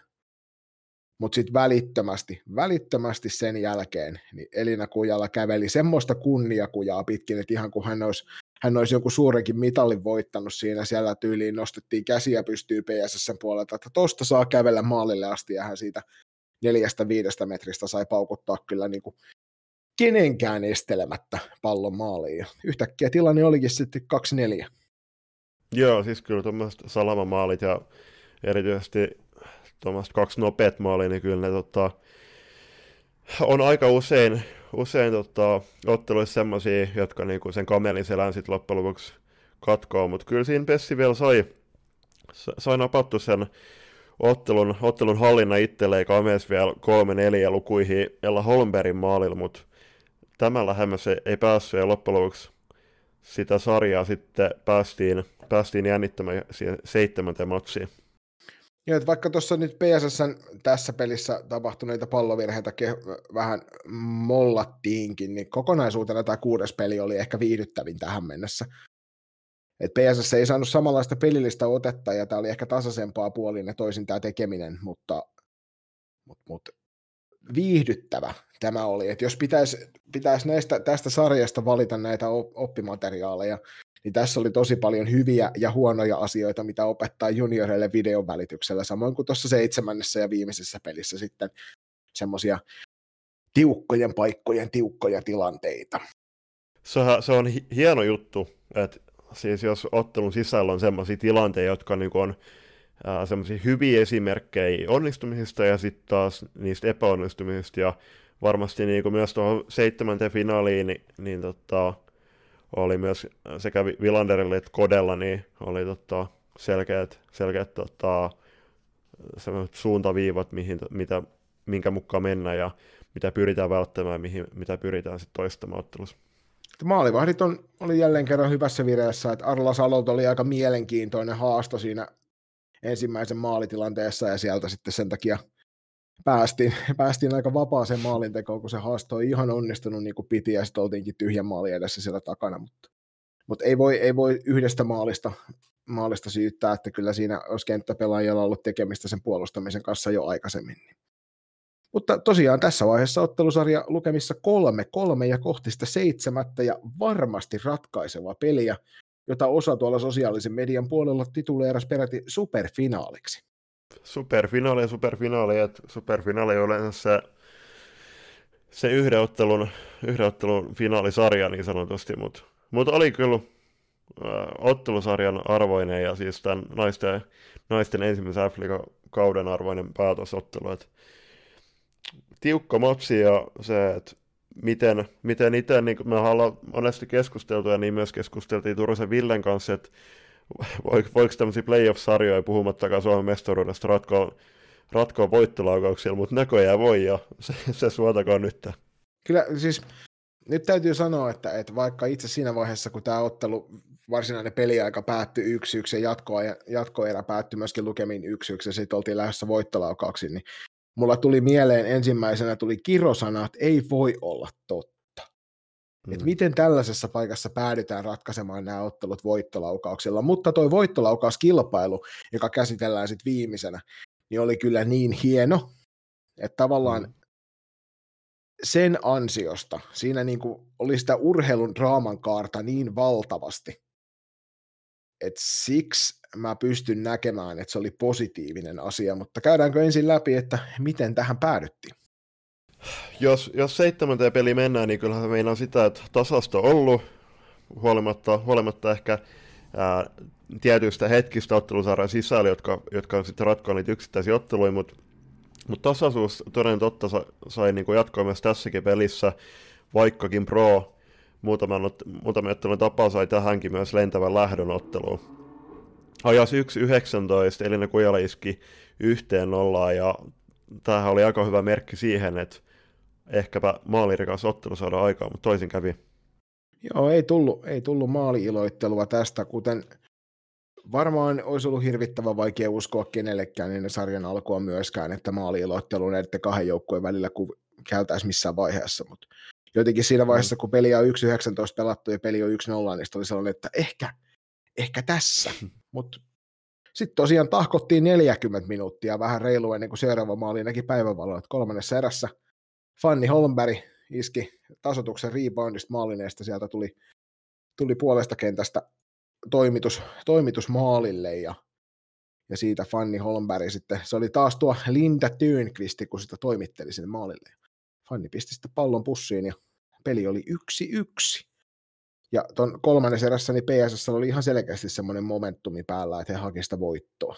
Sehän matsi meni siihen jatkoerään ja voidaan, voidaan tämän matsin matsin perkoksen jälkeen niin kuin myös ne meidän totta, veikkaukset käsitellään, että mulla oli vähän jännitettävää tuohon jatkoerään, mutta jatkoeräkään ei tuonut niin ratkaisua tähän sarjaan, niin tähän kauteen, mutta täytyy kyllä myöntää, että äh, siinä, siinä molemmilla oli omat paikkansa, mutta kyllä Pessi sitä jatkoerää hallitsi, ja muutaman kerran myös Rimoi kolkutteli, että et oli niinku, ja siinä vaiheessa oli tosi lähellä, että Pessi olisi juhlinut sitä mestaruutta, mutta loppujen lopuksi ratkaisu lähti hakemaan voittolaukauksilla. Nyt kun pelataan tätä seitsemättä peliä ja on puhuttu siitä, että tasainen, tasaiset kaksi joukkuetta ja äärimmäisen tasaisia pelejä, niin ei riittänyt niissäkään ne ensimmäiset viisi laukojaa, että viiden laukojen jälkeen tilanne oli tasan kaksi, että siellä oli onnistunut Ella Sundström ja Alisa Kettunen, Kettunen tuolta PSSn puolelta ja Karoliina Kujala ja Iina Leminen puolesta SP Proon puolelta ja sitten lähdettiin siihen kuudenteen laukojaan. Mutta tästä täytyy erikseen nyt nostaa esille toi PSSn Alisa Kettunen, joka teki kyllä oikein highlight reel maalin siinä mukavalla pienellä spin aroundilla ja pisti sieltä, pisti sieltä tota, maalin kauneasti kaun, kainalon alta sisään pienellä pyörähdyksellä. Mutta sitten kuudennet laukojat ja kuinka siinä sitten kävi? Ää, täytyy niin kuin mainita, että mehän katsottiin tätä, meillä oli fysiikkareenit T21, T18 joukkueen kanssa, ja sitten sit tota, siellä oli Kososen Nooralla, Joensuulla ja Loistolle, niin oli tota, läppäri mukana sitten, jolta katsottiin sitä matsia sitten nämä ratkaisut, niin jos se nyt väärin muista, niitä Alisa Kettunen taitaa olla Noora vanha joukkokaveri. Noora voi itse tota, korjata sit väitteen oikeaksi, jos se väärin on, mutta mut oli kyllä todella hieno maali ja aika kylmäpäinen ratkaisu. Mutta siis jo, e, jo, ja ennen kuin mennään noihin kahteen ratkaisevaan, niin kyllä tota, helppo se on tietty ruudun välityksellä arvostella ja näin, mutta jotenkin muutama yritys oli aika ponneton, että liian pienessä kulmasta haettiin, haettiin niin kuin puhuttiin ennen nauhoitusta, niin haettiin sitä sivuttais, veskari sivuttaisi liikkeeseen, mutta jotenkin, jotenkin kyllä tota, veskarit oli aika helppo lukea ne tilanteet. Niin, kun itse on aina pyrkinyt pelaajia opettamaan niin, että yksinkertaisuus on kaunista.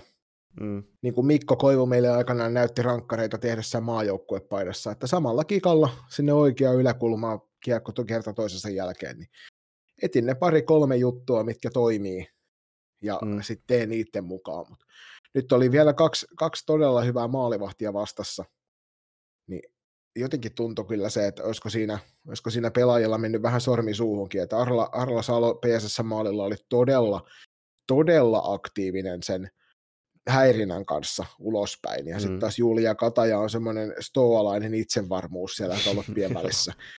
Jotenkin, jotenkin jäi vähän semmoinen fiilis, että ihan niin kuin maalivahdit olisi päässeet kenttäpelaajien ihon alle hieman tuossa niin kuin tuohon Mikko Koivuun, niin sä että okei, että siinä, siinähän niin kuin Mikko Koivuhan veti aina veskarit sivuttaisi, eli sehän tuli hirveällä vauhdilla, toki luistimet edesauttaa aika paljon sitä vauhtia, mutta kyllä siinä pitää olla pohkeessakin aika paljon li, tota, äh, tämmöistä ruista niin sanotusti, mutta se, että Mikko Koivuhan tulee aina, tuli aina sieltä vasemmat puolelta, että sivuttaisi se rystily oikein se yläkulmaan. Mutta joo, siis tässä ratkaisuvassa rankkari Paris loppujen lopuksi sekä Kode että Aki luotti niihin tota, kokeneisiin ratsuihin, jotka onnistui myös tuossa viide, viidessä parissa, niin ensin Lemisen Iida pääsi yrittämään ratkaisua ja sen Arla Salo torjui kylmä viileesti. Ja sitten loppujen lopuksi, mä, mä itse veikkasin, että Kettun olisi mennyt vetämään tätä, mutta loppujen lopuksi tuli Ella Sundström, joka upotti tosi tyylikkäästi hienolla rystynostolla – seurahistorian ensimmäisen mestaruuden tuonne osuma. Joo, täytyy sanoa, että oli kyllä kylmän viileä viimeistely Sundströmin tuossa tilanteessa. Tuntui, tuntui vähän siltä, että et, hei, annapas kun minä vähän koulutan sinua tilanteelta. Et, se oli ihan jäät, jäätävän hieno maali. Oli kyllä, siis se koko suoritus oli sellainen oikein tihku itsevarmuutta, ja se näki, näki niin kuin, aina kun sitä koittaa itse mielessään mutustella, että näkeekö tosta, mm. että tämä on menossa sisään. Jotenkin mulla oli siinä jo ennen harhautuksen lähtöä semmoinen fiilis, että nyt menee. Tuntui jotenkin, että siinä vaiheessa, kun ennen sitä rystynostoa, niin tuntui, että siinä aika jotenkin pysähtyi. Sitten se nosti sen, ja se meni maaliin, mutta tuntui, että siinä jotenkin niin kuin, jännitettiin, että hetken, että mitä tekee siinä vaiheessa, ja sitten kylmän viileästi rystynosto. Ja. Niin oli kyllä, oli huikea, ja sitten sit, tota, siinä kun ää, alkoi voitojuhlat, niin, tai, tai Sundström heittää mailan, mailan tota ilmaa, niin mä tota, jännitin sitä, että osuuko se kenenkään päähän, mutta onneksi ei osunut. Ei, ei, ei, ei. Ja täytyy sanoa, että siinä kyllä purkautui, purkautui niin paljon iloa siinä. Nyt en muista, kuka siellä makaili maassa, makaili maassa PSSn puolelta niin mm. onnellisena, hän hyppäsi vaihtoaitiosta ja täynnä onnea ja sitten niin kuin tavallaan makaamaan sinne maahan, että ei herran jumala, nyt me vihdoin päästiin tähän tilanteeseen. Tuli itsellekin, itsellekin iloinen fiilis, ja niin kuin mä Twitteriin kirjoitin, että, että näin turkulaistuneena kotkalaisena, niin harvoin on porvoolaisen puolesta iloinen, mutta tällä kertaa täytyy nostaa hattua kyllä tänne PSSn puoleen. Että oli, oli hieno hetki. Joo, ja siis kyllähän niin urheilu on, urheilu olisi parasta, jos näiden tunteiden takia, että, että vaikka ei niin itsellä ollut osa aika arpaa tuohon tota, noiden joukkoiden menestykseen ja näin, niin tota, kyllä, kyllä tota, täytyy oikeasti niin kuin, olla, tota, olla myös kiitollinen, että sai niin kuin, todistaa tuota sarjaa, että oli, tota, oli erittäin viihdyttävä matsi. Mitenkäs ne meidän veikkaukset oli? Niin, siis se oli, haluatko itse aloittaa? No siis mä, mä, ajattelin, että sä muistat kuitenkin se paremmin kuin minä, koska mä tiedän, että Kalpana Tarvainen ei ratkaissut tätä ottelusarjaa. Aloitetaan nyt, nyt sulla, koska sä veikkaat suurinumeroin, suurinumeroisempaa ottelua ja sitten palataan tähän, niin kuin, miten se oikeasti meni. Mutta niin, tota, sä veikkaisit 3-5 ja tosiaan Kalpana Tarvainen 3-4 maaliin ja sitten Aado Heikkinen olisi viimeistelyn lukemat tyhjien. Ja mä puolestaan veikkasin tätä matsia päättyvän päättyväksi 2-1 Pessille jatkoajalla ja Sustramiella voittomaali, mutta se meni rankkareille ja Sustramiella teki voittomaali. No, mutta toinen nyt melkein voidaan laskea jo onnistumiseksi, että niin et, et juuri ton paremmin ei pysty enää veikkaamaan, kun ottelun lopputulos oikein kuitenkin. Siinä, niin kuin, äh, siinä jatkoajalla niin Sustramilla oli pari paikkaa, sehän veti joku 2-3 laukas siinä, niin tota, oli kyllä Siis mä jotenkin sanoin meidän tota, pelaajille reeneissä, että, jo, että mä veikkaisin tota, noin, ja näin, ja sitten tota, oli kyllä. Mutta siis erittäin viihdyttävä sarja. Ja oli, siis oli. Huikeet, et, huikeet, ja siis niin kuin sanottu, niin Pessille seurahistoria ensimmäinen, ensimmäinen mestaruus, eli, eli onnittelut sinne Porvaan suuntaan. Siis siinäkin mielessä just tosiaan, että mentiin sinne seitsemänteen peliin ja mentiin seitsemännen pelin vielä ihan kalkkiviivoille asti, että se kertoo siitä, että kuinka pieni se ero näiden joukkueiden välillä oli. Sarjan aikana niin mä näkisin, että PSS oli enemmän siellä, siellä ajajan paikalla mutta Proon vastahyökkäykset oli niin vaarallisia, että he pystyivät tosiaan, niin kuin nähtiin tuossa kuudennessa pelissä, niin he pystyivät ratkaisemaan otteluita tosi nopeasti. Hmm. Ja tuntuu, että sarjan alussa niin molemmat joukkueet oli ehkä vähän varovaisia, arkailivat sen pallon kanssa, ja sit mitä pidemmälle tuo sarja meni, niin sen enemmän siellä oli intensiteettiä ja sitä tunnetta ja vauhtia ja niitä vaarallisia tilanteita. Että seitsemäs peli oli, se alkoi vähän semmoisena varovaisena, että se oli tavallaan koko sarja pienoiskoossa. Mm. Ja sitten Joo, siis... sit oltiin niin kuin lopussa, jyystetään omia kynsiä ja ollaan, niin kuin, istutaan ihan siinä penkin reunalla, että mihin suuntaan tämä kääntyy. Mm. Kyllähän niin kuin, niin kuin sanoit, tota, että tässä oli vastakkain, vastakkain kaksi toisille äärimmäisen tuttuja joukkueet, ja tai, niin tota, kyllähän se se meinaa sitä, että meidän pitää olla, tota, olla, olla se, siis valmiina myös sellaisia niin kuin yllätysmomentteja ja semmoista selkäranka sählyä, tota, joukkoiden pelaajien, pelaajien tota, kyetä pystymään tekemään, että tota, just, että vaikka on tutut joukkueet vastakkain, niin ne ne yksittäiset tilanteet, että missä pelaajat tekee niitä tota, yllättäviä ratkaisuja, jotka, joita vastustajat ei saa olettaa ja rokottaa niistä virhe, virheistä, niin nämä, nämä tilanteet loppujen lopuksi ratkaisee. se, mikä niin kuin itselle paistoi silmään, oli se, että, että molemmilla joukkueilla oli siellä se juniorikentällinen ja Proon juniorikentällinen vei kyllä tämän juniorikenttien taiston ihan täysin itselleen. Ja se tuntui siltä, että, mm. että toi Proon ykköskentällinen Kujalat ja Lirkki niin pystyvät tuottamaan paljon tasaisemmin niitä vaarallisia maalipaikkoja, vaikka kaksi ottelua jäivätkin sitten nollille. Mutta heiltä, heiltä tavallaan jokainen hyökkäystilanne oli semmoinen, että sillä, sillä niin kuin pystyttiin tuottamaan jonkin aiheesta maaliuhkaa, kun sitten taas PSSn puolella niin saattoi mennä minuutti kaupalla pyörittämiseen aikaan, mutta sitten ei saatu edes välttämättä vetoa aikaan, tai sitten se veto tirkistyi siihen ensimmäiseen pro-pelaajan ahteriin, joka oli sitä palloa niin kuin blokkaamassa siinä. Niin, että tommoset niin kuin, niin siis tuommoiset niin kuin yksittäiset niin kuin pitkät vaihdot, missä niin kuin vastustaja joutuu kyykkimään pitkään, niin ne voi olla, olla täällä kyykkivällä joukkueella tosi tuhoisia, mutta sitten taas jos Pro, joka on tappavan tehokas vastaiskojoukkue, niin nehän äkki, äkki kääntää tota, pelin, pelin toisenlaiseksi, kun to, iskevät tuommoisten pitkien puolustusjaksojen päätteeksi maaleja. Joo, ja tuossa herra ylijohtava Lötjösen Tonikin, kun seurasi seuras näitä, niin hän sitä kenttätasapainoa muutaman kertaan kuulutteli tuolla, että, että miltä se näyttää. Ja siinä oli kyllä niin kuin PSS-puolella oli tekemistä hetkittäin, kun Pro pääsi niin helppoihin vastahyökkäyksiin. Mun täytyy erikseen nostaa kyllä suurta hattua tänne Hietamäkien suuntaan, että se heidän semmoinen inhorealistisen yksinkertainen pelityyli, missä joka ikinen kerta tuotetaan laadukas maalipaikka, niin oli mm. jotenkin niin kuin, mä en pysty edes ymmärtämään, miten se on mahdollista, mutta siinä näkee kenties sen kokemuksen mukanaan tuovan taidon noissa tiukoissa paikoissa, että sulla on mahdollisuus ihan aidosti ratkoa niitä tilanteita vaikka tavallaan tyhjästä. Kuten, kuten ollaan myös puhuttu sitä, että, että okei, että nyky, niinku, nykyaikana maajoukkueeseen kun noustaan, niin kun ennen vanhaa ollaan rakennettu niitä kenttiä, että siinä on olla niin kuin noustu eri avuin, kuten nyt, nyttenkin luonnollisesti, mutta nyt niin kuin niitä ne maajoukkueessakin ne kolme, kolme pelaavaa kentällistä pystytään luomaan niin kuin todella niin kuin taitavista ja pelivalmista pelaajista, niin nyt kumminkin tässäkin sarjassa oli näitä kokeneet ää, kehäkettuja, jotka ehkä hävii, siinä tota, taidollisessa pelissä näin nuoremmille, nuoremmille lahjakkuuksille, mutta sitten taas se peliäly ja se kokemus, niin kyllä se niin kuin näissä, näissä tilanteissa selkeästi paistuu.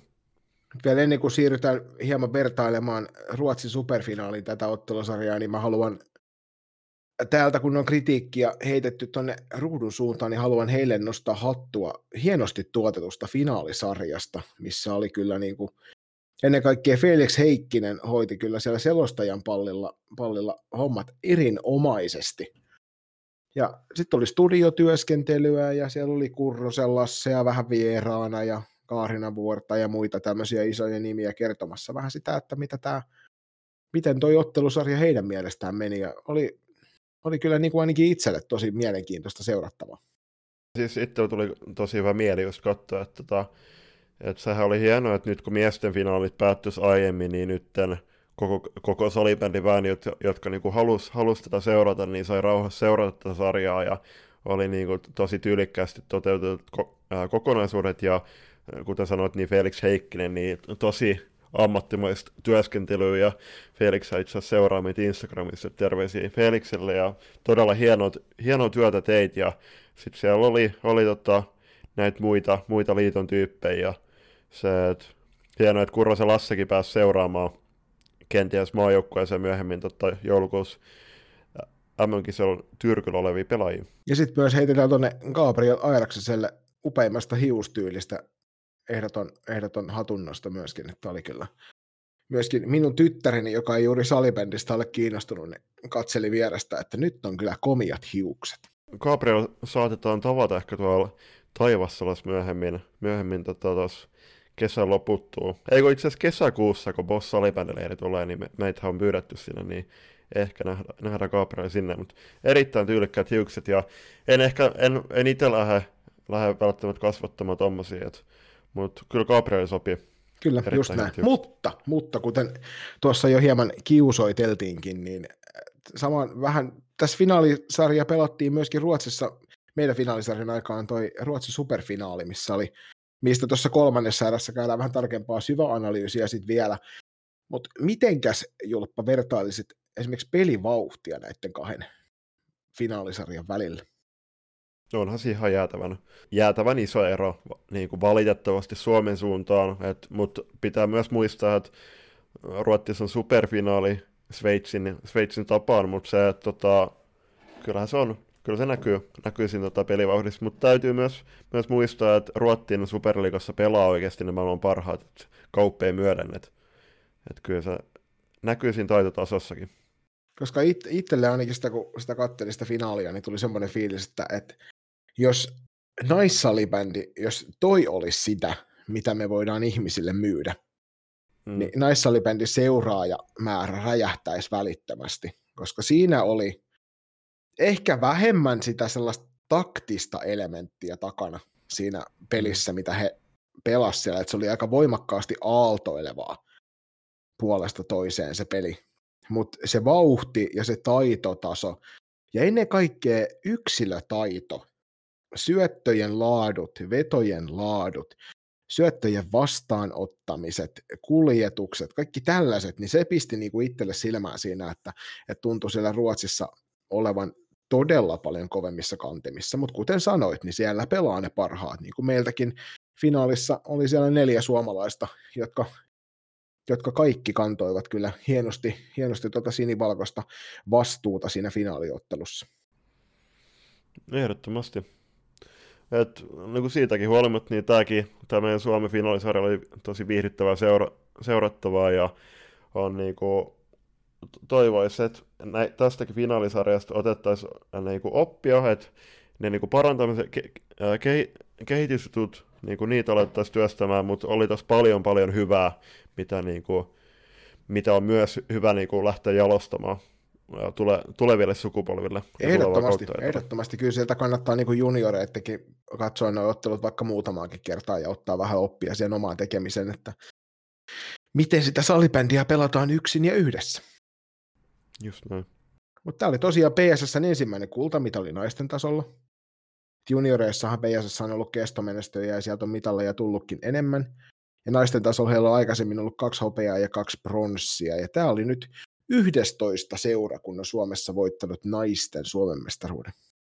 Tota, 90-lukuhan pitkälti oli tota, naisten salivennys sitä aikaa, milloin tota, miesten tapa noin noi mestaruudet ja itse asiassa mitalitkin jaettiin, jaettiin tota, pääkaupunkiseudun joukkueille, mutta tota, Pessi on, on tota, niin kuin sanoit, niin Junnuis todella kestomenestyä ja se on todella hienoa työtä tehty siellä monta monta vuotta. Ja nyt tuli se kauan kaivattu, kaivattu palkinto koko seuralle, että kyllä niin kuin mitä Instagramissa seurasi, niin siellä oli koko seurayhteisö todella, todella ylpeä ja onnellinen niin kuin niiden, niiden tota, naisten edustusjoukkojen onnistumisesta. Et vaikka, vaikka nyt yksi joukko onnistui, niin se, siellä on monta monta vuotta tehty niin kuin monen taustavaikuttajan ja monen pelaajan osalta tosi kova duuni, että tähän, päin, tähän tota, saavutuksella päästy.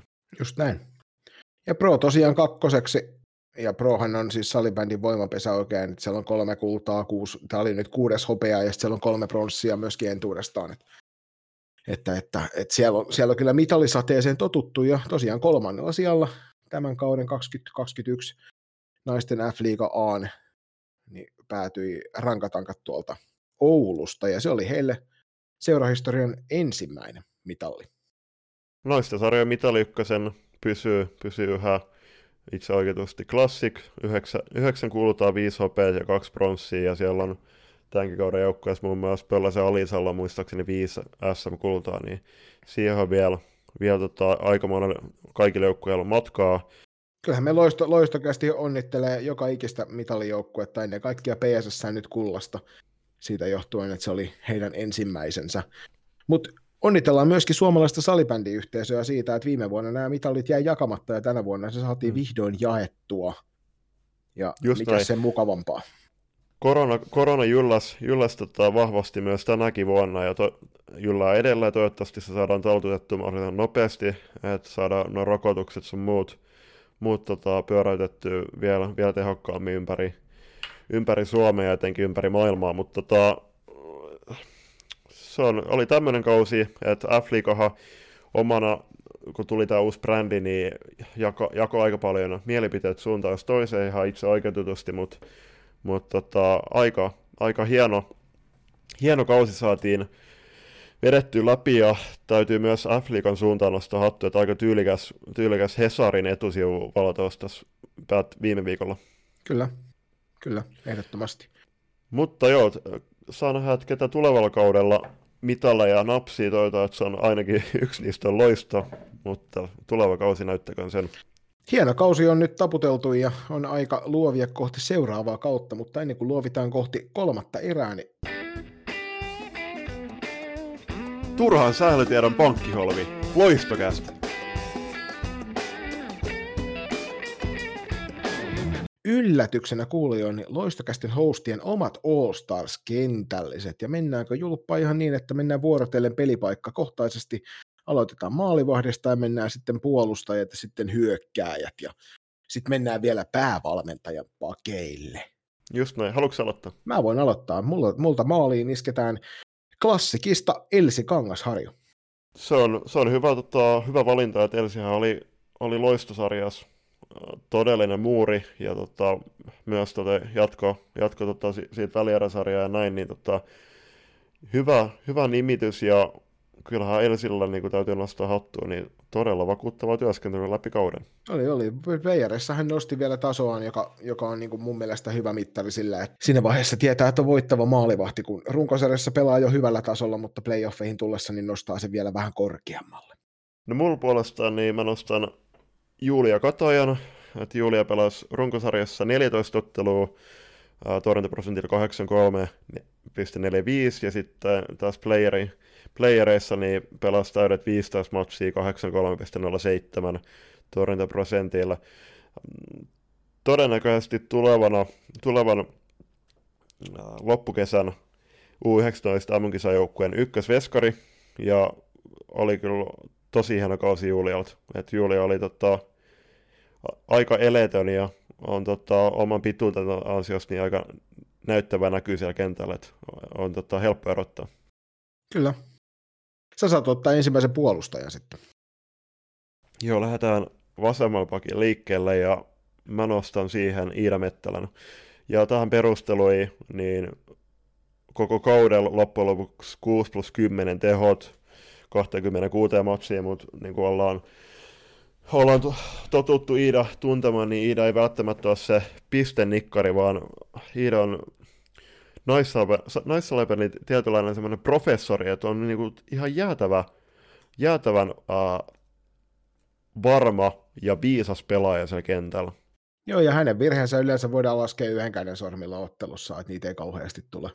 Täytyy niinku erikseen tässä kauden, kauden mitä nostaa erikseen, niin aika näyttä, näyttävä passi muun muassa. Muistaakseni Marttola, Marttolan Anna oli Suomen Cupin ja oli siellä monta muutakin. Et Iida on tota, eletön, eletön tota, pelaaja, joka tekee semmoisia fiksuja, fiksuja ja niin kuin, pelieristäviä ratkaisuja paikasta toiseen.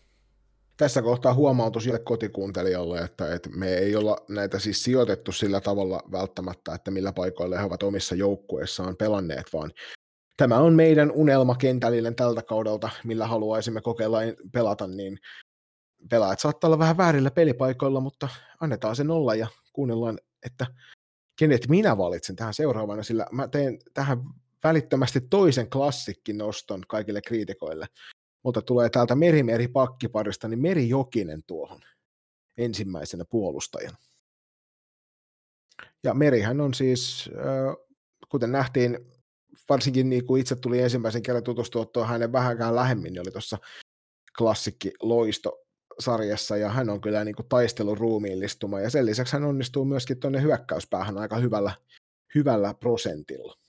Sitten multa oikeaksi pokiksi, niin rumpujen pärinä Meri Jokinen klassikista, eli yksi sama pelaaja on, ja siis mä oon itse asiassa tähän kirjannut tehopisteet, niin Merihän teki kauden mitalla niin 22, anteeksi, kauden 30 kahteen matsiin 12 plus 14 tehot, ja kuten sanoit, niin oli, tota, oli tosi vahva molempiin suuntiin, ja siis siitä loistosarjastakin tule, ja on jäänyt mieleen semmoiset niin kuin, todella niin kuin, tehokkaat ja näyttävät, näyttävät tota, peli edistyvät, nimenomaan hyökkäyssuuntaan edistyvät syötöt, ja on myös, niin kuin, oli todella vahva myös itse nostamaan pallolla sitä peliä. Ja oli aina niin kuin viihdyttävä, kun oli kentällä, joka mun mielestä on, on ainakin mun All-Stars-kentällisen todella tärkeä arvo. Multa sitten taas puolestaan toisen, toisen puolustajan paikkaa kantaa itselle tässä finaalisarjassa aika, aika niin kuin voimakkaasti esille noussut, samoin kuin tuolle herra ylijohtavalle, niin PSSn puolelta Selin Stetler, joka kuuluu tuonne Sveitsin alle 19-vuotiaiden maajoukkueeseen, ja on kyllä, on kyllä äärimmäisen ihana pelaaja kentällä. Tuntuu olevan, ehkä omassa päässä on vielä tekemistä sen puolustuspelin kanssa, mutta, mutta se rohkeus pallolla ja se tekeminen hyökkäyspäässä niin on, on kyllä jotenkin niin hienoa seurattavaa. Tämä on helppo yhtyä tuohon, että oli, oli todella hieno tota, kausi Selineltä ja tähän niinku, mitä ollaan niinku, siitä on ollut paljon puhetta, että et ehkä niinku Suomenkin taso niinku nousisi, jos saataisiin enemmän tänne, tänne myös niitä ulkomailla pelaavia, että tota, aika, aika yhden käden sormin niitä on vielä tota, joutunut laskemaan, mutta ehkä tulevaisuudessa. Että... Niin ennen kaikkea just nimenomaan näitä kovan tason pelaajia, sellaisia, jotka on omassa maassaan jo ehdottomia tähtiä ja ovat sitten täällä pelaamassa, niin näyttävät vähän sitä, että missä se taso kulkee muualla. Selin Stetler on kyllä Sveitsin, Sveitsin puolella niin äärimmäisen hyvä, hyvää mainosta täällä Suomessa, että kertoo siitä, että millä tasolla siellä ne kovimmat pelaajat pelaa. Mitä on niin kuin ymmärtänyt, niin Selin on myös niin kuin päässyt, oli päässyt niin kuin helposti, tosi helposti niin kuin joukkueen ytimeen Pessissä niin kuin ihan alussa lähtien tota, kiinni, niin mitä some, somessa on nähnyt, niin oli kyllä aika onnistunut pake, tota, kausi Selineltä ja toivottavasti tota, ehkä tulevalla kaudella päästään myös nauttimaan vielä Selinen otteessa Suomen, Suomen tota, kentillä. Joo, ja sitä nähdään myöskin toivottavasti tuolla alle 19-vuotiaiden maajoukkueen parissa sitten syyskuussa. Just näin. Sitten siirrytään Otatko sä sieltä, otanko minä hyökkääjä? Sä voit ottaa. Lähdetään tuolta ensimmäisenä, täydennetään tuo Classic Trio ja nostetaan Sofia Lappalainen tähän ensimmäiselle hyökkääjä paikalla. Sofia on todella kova taistelija, mutta sitten sen lisäksi häneltä löytyy semmoinen hieno taito maalin tekoon ja ennen kaikkea semmoisten oikea-aikaisten tärkeiden maalien tekoon, joka korostui tuossa tuossa playoffeissa varsinkin, niin hän, hän on kyllä semmoinen pelaaja, jota mielenkiinnolla seurailee tulevalla kaudella. Sofialla on niinku, se laukaus on tosi hyvä, että se on niinku, se on helppo tehdä maaleja, niinku, tai helppo sanoa, että helppo tehdä maaleja, jos oma hyvä laukauksen, mutta kyllä on vaatinut varmasti ja vaatii niinku tosi paljon toistoja, ja se, että et kyllähän ne tärkeät pelaajat just tunnistaa siitä, että tärkeällä hetkellä onnistuu. Ja toihan oli siis toi koko klassikin juniorikentällinen oli aivan loistavalla pelipäällä playereissa, mutta näistä tuo Sofia Lappalainen nousi tuonne minun All-Stars-ketjuun. Entäs Julppa sulla? No, no mulla lähtee vasemmasta laidasta liikkeelle lähdetään Sofia Mittentoikille, eli pelikanssin kasvatti muistaakseni. Ja runkosarja on aika jäätävät tehot 23 plus 10, eli 23 matsiin. Ja siis siinä, että runkosarjan toinen, toinen heti Niemelän Hannan jälkeen, ja Sofia oli tosi tärkeä palanen Ervin, Ervin rosteri, ja oli kyllä tota, oli, oli aika jäätävä, jäätävä sillä hyökkäyspäässä, ja Sofiakin on niinku todennut laukasuhka, että nuoresti iästä huolimatta, niin tuommoinen, että nousee pistepörssi toiseksi, niin se kertoo jo omalta osaltaan siitä, että kuinka lahjakas, ty- lahjakas pelaaja on kyseessä. Playereissa vähän jäi tehot piippu, että kolme, neljä matsin 3 plus 1, mutta tota, Sofiahan teki just jatkosopparin Erviin, että Ervi on tota, päästään myöhemmin siihen, niin kasamassa aika laadukas rosteri ja tuskin tulevalla kaudella joutuvat hakemaan vauhtia myös playerikarsinnasta. Otatko sä sitten saman tien seuraavan noston sieltä? Joo, sitten nostetaan sentteriksi Sundströmin Ella. Oli tota, runkosarjassa, oli, oli tota, tosi ei, ei, ollut, ei ollut ihan runkos pistepörssin kärjessä, mutta oli sielläkin 10 plus 13 ja sitten nämä playerit 15 matsia 10 plus 8. Ja ei, täydy, ei, ei varmaan erikseen tarvitse tota nostaa esille sitä, että kuinka tärkeässä roolissa oli taas mestaruuden tuonneessa seiskamatsissa.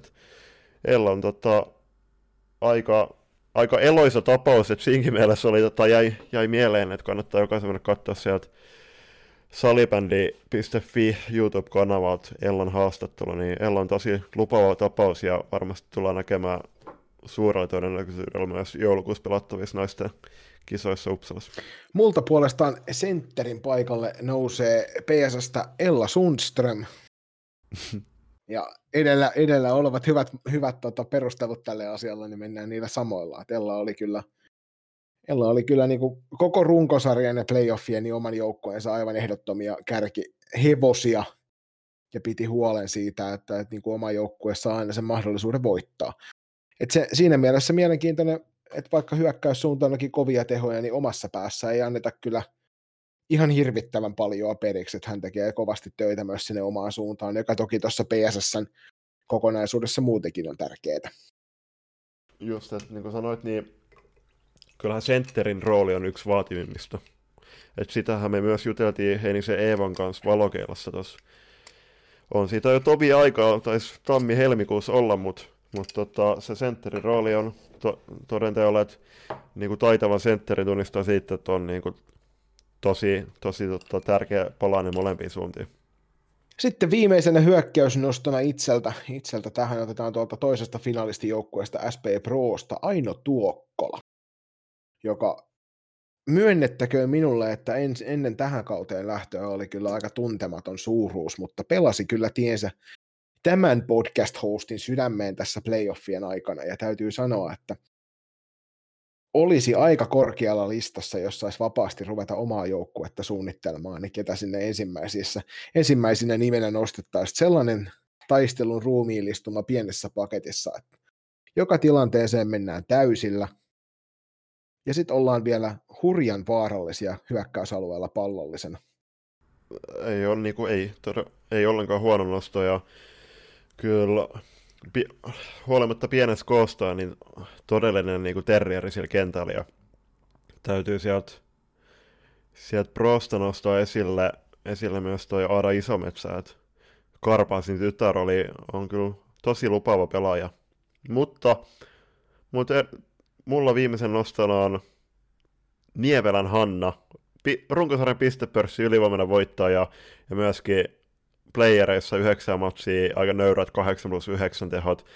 Uh, on, on tota, kuka mitä mieltä tahansa, niin tuommoinen to, kausi on aikamoinen statement, ja niin kuin Hanna myös tässä run- kauden aikana antoi haastattelu, niin hän on tota, valmis tekemään kaiken siihen, että kaiken työn, että tota, pystyy ulosmittamaan oman potentiaalisen salibändissä. Päästään myöhemmin kolmannessa erässä siihen, että että mit, missä Hanna mahdollisesti tulevalla kaudella pelaa, mutta oli, tota, oli todella tärkeä palanen rankkojenkkojen rustariin ja ottaisi itse hänet oma, oma joukkueeseen koska vaan. Ehdottomasti, ehdottomasti ei, noille, noille perusteluille niin ei juuri ole jatkoa antaa täältä päästä. Oli kyllä huikea kausi sekä häneltä itseltään, mutta ennen kaikkea myöskin hänen joukkueeltaan. Mitenkäs päävalmentajan paikalle, kenetkä sinne julppa istutat tai seisotat sinne penkin taakse? Kyllä mä nostan Jukka Kode Kouvalaisen, että siis niin kuin sä oot itsekin nostanut esille, niin silloin kun oltiin runkosarjan päätöspeliä selostamassa ja tuottamassa silloin Sport Gardenilla, niin kyllä si- siinä tota, pisti jo silmää toi jotenkin se Jukan asiallisuus ja se, että jotenkin niinku jäi tosi hyvät vipat siitä, siitä niinku valmentajana ja ihmisenä, niin kyllähän tota, kun tässä on tämän, tämän viikon aikana tuon torstain finaalin jälkeen nostettu esille myös eri medioiden kautta, että miten pitkää, pitkään tota, ja hienoa työtä toi Jukka on Porvos tehnyt, niin on kyllä semmoinen päävalmentaja, jonka vieressä tota, itse tekisin kyllä koska vaan mielelläni duuni. Joo, mulla itse asiassa päävalmentajan nostona on aivan, aivan sama ihminen näistä juurikin edellä mainituista perusteluista. Sen lisäksi niin kuin se, mitä nyt on noista lukemisessa ymmärtänyt, niin on myöskin aika pelaajalähtöinen valmentaja, joka tuntuu nykypäivänä toki olevan enemmän se normi, että ollaan pelaajalähtöisiä valmentajia, joka on, niin kuin, se on aina positiivinen asia, kun pelaajilla on hyvä olla siinä joukkueessa, ja mä tykkään tuosta tuollaisesta niin kuin, tiukasta puolustuspelistä ja sitten taas puolestaan semmoisesta aktiivisesta pallonhallintaan pohjaavasta hyökkäyspelistä aika paljon, niin sen takia toi pelityyli jotenkin itselle, itselle toimii aika kivasti. Sitten meillä on Julppa kunnia mainita myöskin täällä valmennuspaikalla, kun sinne yksi päävalmentaja voidaan vaan valita ja apuvalmentajia ei ruveta valitsemaan, mutta kunnia mainita halutaan antaa. Tässä päättynyt kaudella pelasi kahdeksan, kahdeksan joukkuetta Anna Laassa ja loppujen lopuksi mun laskujen mukaan kymmenen päävalmentajaa siellä kauden mitalla penkin päässä esiintyi, ja me halutaan nostaa esille Turusen Petri, joka teki ihan jumalattoman hienoa työtä kyllä rankkojen takana, ja se, se tota, pesti päättyi miten päättyi, mutta tuommoinen tommonen kausi niin ei voi muuta kuin hattuun nostaa ja toivottaa Petrille tsemppi jatkoa ja toivottavasti nähdään hänet vielä tulevaisuudessa naisten salibändin saralla. Iso hatunnosto sinne Turusen Petrin suuntaan. No, Turuset tuntuu olevan kohtalaisen kovia valmentajia. Että. Joo, että Turusen Villellä, jos kuuntelette, niin tervetuloa Turkuun valmentamaan ja miksei Petrikin. Niin. Mutta siinä olisi nyt loistokästin finaali, pronssipeli ja nousukarsinta paketointi tämmöisessä kohtuun lyhykäisyydessä puolentoista tunnin paketointina, niin tota, lähdetäänkö tästä kohti tuota kolmatta erää ja uutisia? Ja sitten erikseen totta, vielä tähän lopuksi, niin kiitos noisten ensimmäisestä f kaudesta Joo, kiitos.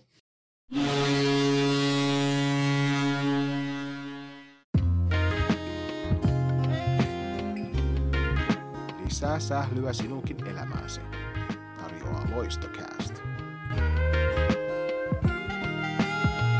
Ja tervetuloa takaisin kolmannen erän pariin. Tämä kolmas erä on viime aikoina muovautunut aika, aika mutkattomasti ja saumattomasti tämmöisten salibändi-uutisten uutisten ympärillä. Ja Joni, onko sulla heittää jotain päivän polttavia juttuja tähän alkuun? Joo, tuolta maajoukkuetie valmennuksesta otettiin yhteyttä meille päin. Kiitoksia vaan Santasen Hannulle siitä, että me ollaan puhuttu koko ajan tuolla FPA-etuliitteellä, ja tosiaan tulevalla kaudellahan siitä putoaa toi FPA-liite kokonaan pois, ja nyt se on pelkästään maajoukkuetie.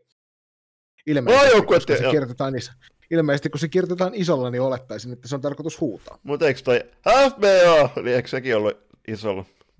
Kyllä, mutta nyt me ei huudeta sitä enää. Jep. Me huudetaan vaan maajoukkuetie. Joo, hei, mutta äh, kiitos tosiaan Santasen Hannulle. On aika ässää saada noinkin isolta kihota, kihota niin kuin yhteydenottoja. Kiva, että olet kuunnellut oli muuten, oli muuten toinen ja kolmas loistokäst Gmail-osoitteeseen tullut palaute, että se oli hienoa, kun ensimmäinen tulee minun joukkueen johtajaltani ja sitten sen jälkeen heti perään tuolta nuorten maajoukkuetasolta. Niin Joo. Kehitys kehittyy näin sanotusti. Joo, ja Lähdetäänkö he liikenteeseen tuosta loistokapista ja mestareiden kapista? Joo, siis tota, vielä pitää mainita, että se, siinähän välissä on yksi sähköposti, josta, tota, josta voidaan sitten myöhemmin tota, tiedottaa, kun aika on, mutta odottakaa innolla. Aika, aika hieno juttu tulossa. Joo, ja hypätään Loistokapin ja Mestareiden kapin pariin, eli kaksi päättynyt kautta on, on tota junnupuolella jouduttu keskeyttämään ennen, ennen mitalipelejä, ja nytten, nyt kun tuossa elokuun, elokuussa päästään taas pelejä toivottavasti pelaamaan, niin Loistokapha on tyttösalibändissä ollut se semmoinen kauden toden, todenteella kä- käynnistävä turnaus, missä maan kärki, kärkiseuroit ja kärkijoukkueet pääsee mittaamaan tasoaan ikä, ikä totta, tovereita vastaan, ja niin myös nyttenkin. Ja tuleva Loistokap tullaan itse asiassa järjestämään kahtena eri viikonloppuna, eli 14-15 elokuuta ja 21. ja 22. elokuuta. Onko sulla jo niin tietoa, että mitä ikäluokkia siellä on? Siellä on kuule kaikki ikäluokat T21, T18, T16, jossa SM-sarja SM-titteliä jaetaan, ja sitten mukana myöskin tuo T14, jossa itse, itse valmennan, niin on siellä. Eli neljä ikäluokkaa tyttö junioreista tuolta vanhimmasta päästä. Salibändiliiton tiimiesimies Tiina Koivisto, meillekin hyvin tuttu, joka on tehnyt todella hienoa työtä täällä länsirannikon alueella, niin toteaa, että täällä uutisessa, että peli- ja kilvoittelun alkaa varmasti löytyy, kun joukkueet eivät saaneet sarjakaudella pelejä riittämiin. Liitto kannustaa kesällä tapahtuvaa pelaamista eri tavoin, ja yhtenä muotona Salibändiliitto on myöntänyt kesäkauden viralliset SM-arvot kahdelle junioriturnaukselle, joista tosiaan Loistokap on tämä toinen. Mitä mieltä Joni tästä? No, toisaalta mä oon noiden pelaajien itsensä mielestä tosi iloinen siitä, että he pääsevät oikeasti kilvottelemaan SM-sarjamitalleista. Ja toisaalta onhan se liitollekin myös hyvä, että ei tarvitse niitä mitalleja käyttää uudestaan, niin kuin mikä se nyt olikaan liitto, missä vaan liimattiin tarroja päälle, että saatiin seuraavaa vuotta sinne kirjoiteltua.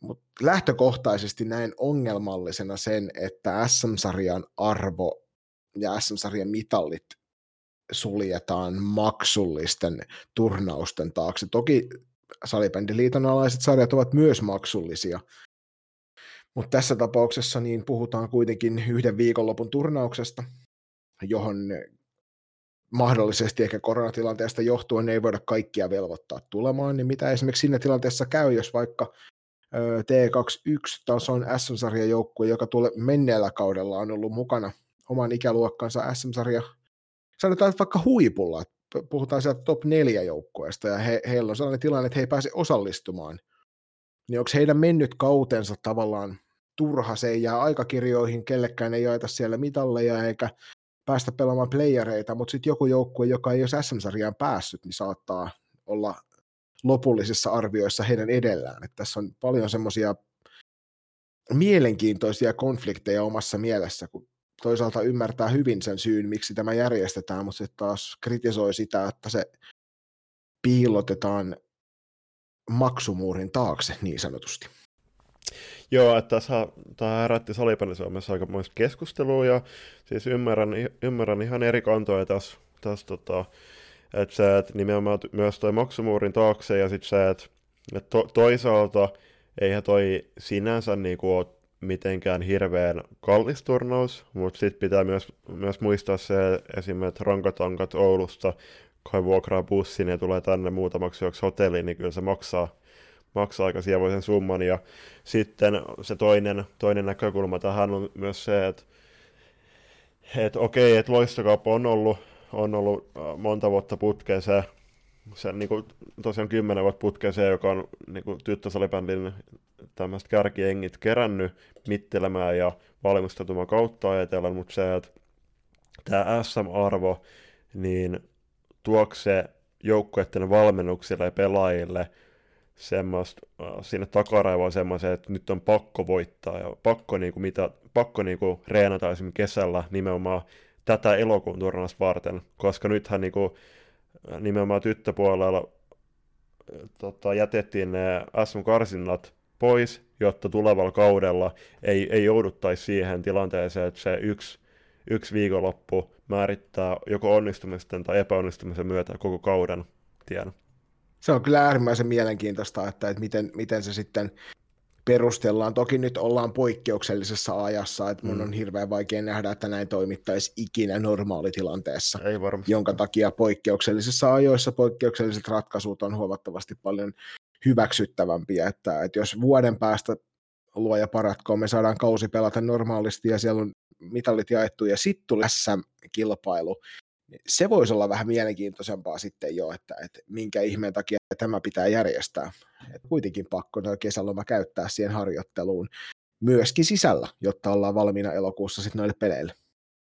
Myös kesän loputtua on jaettu ihan vuodesta toiseen tota, näitä SM-mitaleja, mutta ne on taas katusählyn puolelle. Tota, jännä nähdä, mutta näihin, näihin sarjoihin vielä, niin T21 otetaan 8-10 joukkuetta, ja vielä pitää mainita erikseen, että tosiaan päättyneen kauden SM-sarjan joukkueella on, on oikeus osallistua näihin, näihin tota, tähän turnaukseen. T18 ja T16 ää, ikäluokat kerää molemmat 16 joukkuetta ja sitten puolestaan T14 8 joukkuetta.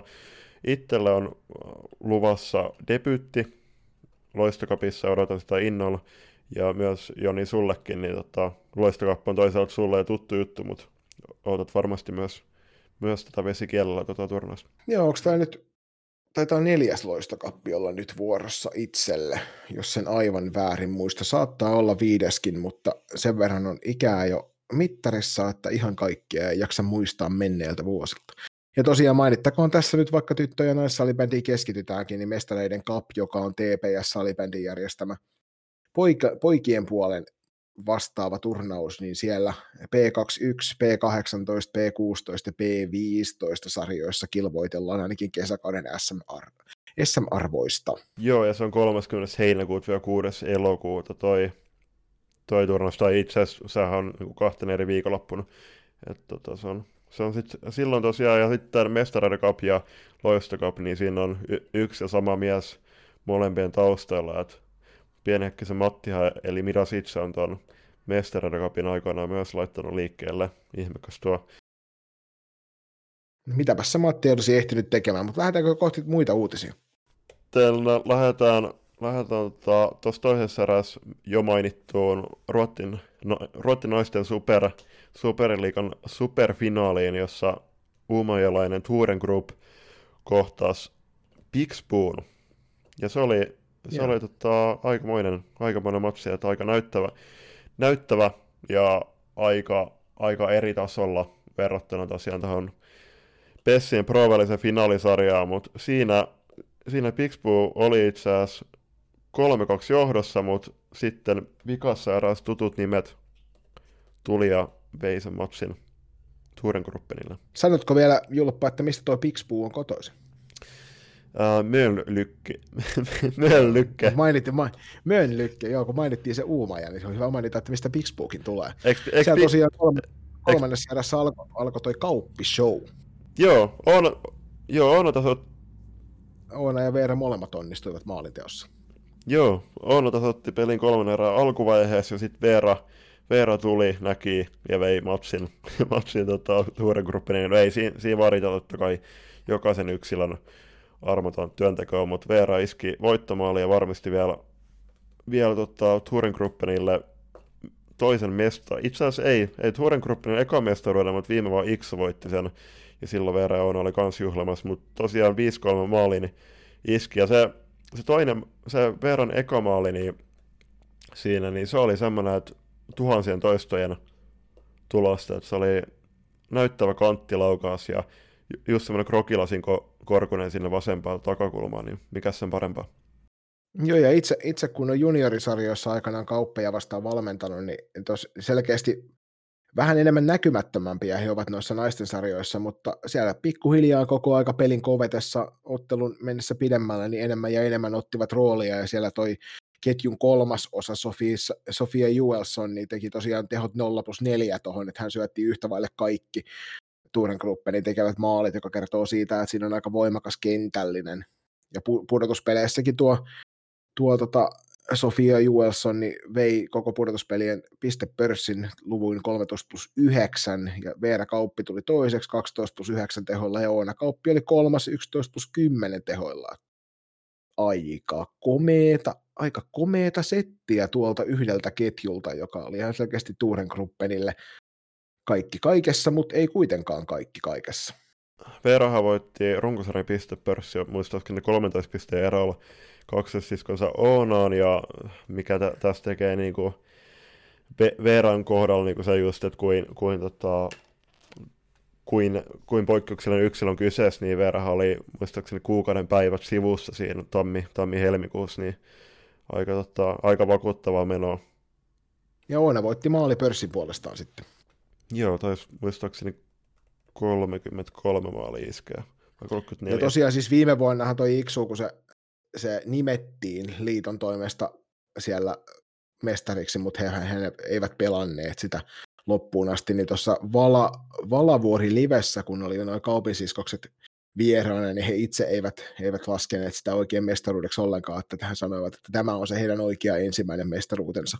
Just, tota, joo, just, just sitä, ja sitten mitä pitää niin nostaa esille, niin, niin molemmilla siskoksilla on kyllä tosi hyvä ruotsin kielen taito, että on, ovat selkeästi niin opiskelleet sitä Joo, oli hieno kuunnella siinä, siinä Expressen Playssä, vai mikä se oli se, mitä kautta mm. sitä peliä pystyi seuraamaan ilmaiseksi siitä myöskin isoa hatunnostoa sinne Ruotsin puolelle, että täällä Suomessakin pystyy ihan ilmaiseksi seuraamaan tuon finaalin. Niin ennen kaikkea niin kuin Veeran, Veeran mahtava ruotsin kieli, toki Oonakin pärjäsi todella hienosti ja hän oli niin kuin, huomasi, että sitä on selkeästi opiskeltu, mutta jotenkin Veerasta ei edes kuullut kunnollaista aksenttia enää, mm. joka oli aika aika huomattavaa, että sieltä tuli kyllä kuin apteekin hyllyltä, että veikkaan, että siskokset ovat tuohon ottaneet saman asenteen kuin kaikkien muuhunkin elämässä, eli että jos jotain tehdään, niin tehdään se sitten kunnolla. Mun käsittääkseni tämä on kolmas kausi heille, tämä oli Ruottissa, niin se, että varsinkin kun ne oli Iksussa ja sitten Turen Gruppenissa, niin on ainut suomalaiset, niin se, että miten pystyy sopeutumaan parhaiten siihen joukkueeseen, niin onhan se nimenomaan opiskella se paikallinen kieli. Just näin. Pixpuussa sitten taas puolestaan Suomen maajoukkuepuolustajat Mia Karjalainen ja Laura Manninen päättivät kautensa hopean mitalleilla. Joo, onnittelut heillekin myös ja varmasti tota, ovat tyrkyllä myös tuohon joulukuun, joulun, joulukuun kisoihin, että siellä on Suomen naisilla, naisilla tota, sauma kyllä näyttää, että mistä, mistä tuo suomalaiset on tehty. Mä haluan nähdä, että kello on kovempi ykköskentällinen. Mm, sama homma. Tuskin kella. Siihen voi, siihen voi niinku, mä oon tuossa anekdoottina käyttänyt jo pidemmän aikaa silloin aikanaan ajunnoissa, kun Veraa ja Oonaa vastaan pelattiin. En muista, kuka siinä heidän laidallaan pelasi, mutta totesin, että siinä voisi pelata vaikka kakkosnelosen pätkän, niin se tekisi hattutempu joka ottelussa. Että... Just noin. Joo, ja erikseen pitää vielä mainita, että, että vaikka tota, siellä on Oona ja Veera tästä Hurengruppenista, niin kertoo myös, että kuin tota, laadukas joukko on kyseessä, kun siellä on Amada Delgado Johansson ja Emeli Viprun vielä siellä säästämässä Sofia Juelssonin lailla. Ja täytyy erikseen myös nostaa esillä nimenomaan Emeli Viprun, joka on muistaakseni ihan, ihan tota viime, viime vuosien aikana saanut, saanut jälkikasvua ja noussut siis tota, äitinä takaisin tota, ihan kirkkaampaa kärkeä salibändissä. Se on kyllä hienoa. Siitä suuret hatunnostot Emeliin suuntaan, että on pystynyt tasapainottelemaan näiden kahden asian välillä. No niin, siirrytäänkö Julppa sitten tuonne jännittävälle siirtoseurantalistalle?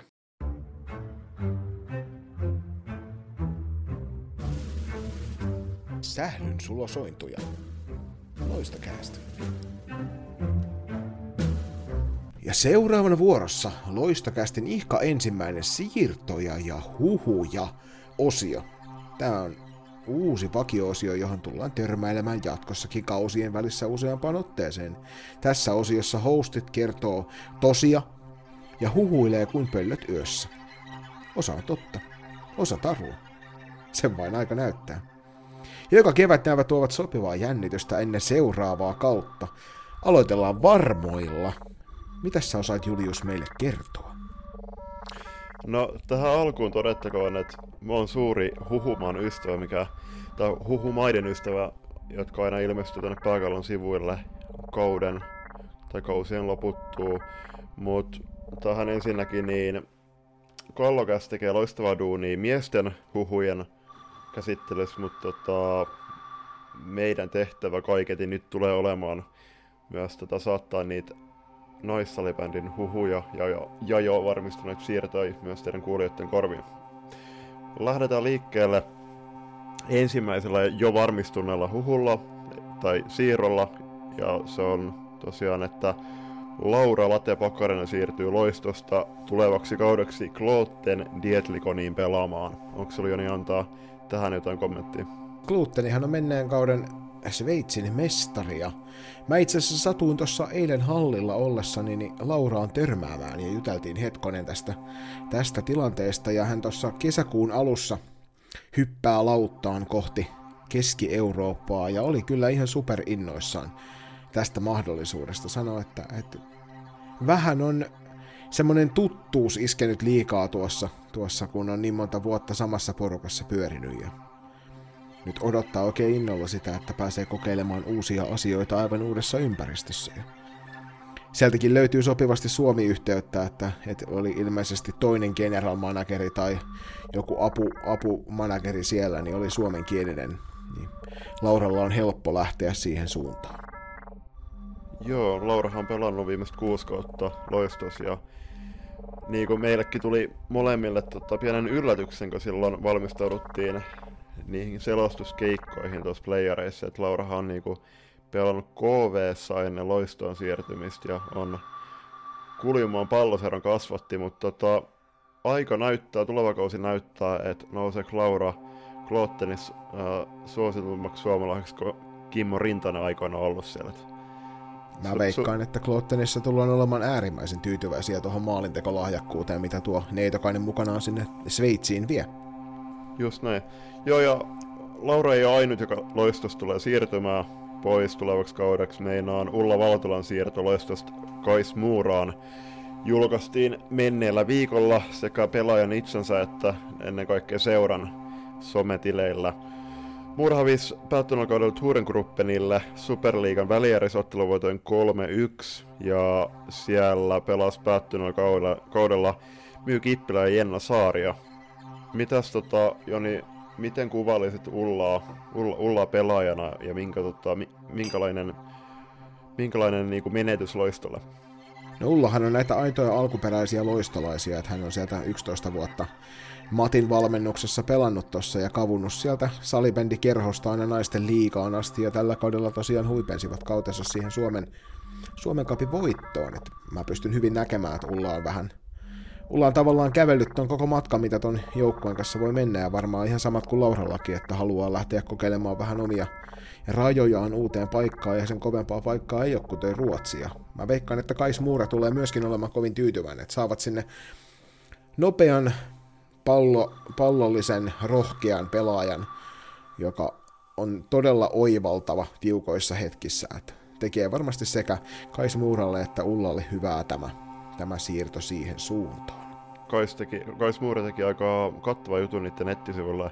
Se on ruottiksi luettavissa ja että jokainen voi käydä sen lukemassa, niin siinä tota just, just Ulla tota, avasi avas vähän omi, ominaisuuksiaan pelaajana ja sitten tota, ennen kaikkea, että miten niinku Ulla on, miten, kuinka monikäyttöinen pelaaja hän on, että tota, pystyy pelaamaan sekä sentterin että pakki. Et, että päättyneellä kaudella just tota, saatiin, saatiin tota, todistaa, että sekä niinku Mettelän Iida ja sitten Valtola Ulla, niin ne vaihtelee välillä pelipaikkoja. Ja sitten meillä oli tuossa Valokella sarjassakin, niin muistaakseni olisiko ollut Tuuli ja Lahti just vähän niinku pohdiskeli, että kumman laittaisi unelmakentällisessä sentteripaikalle ja kumman pakin paikalle Ida vai Ulla. Niin.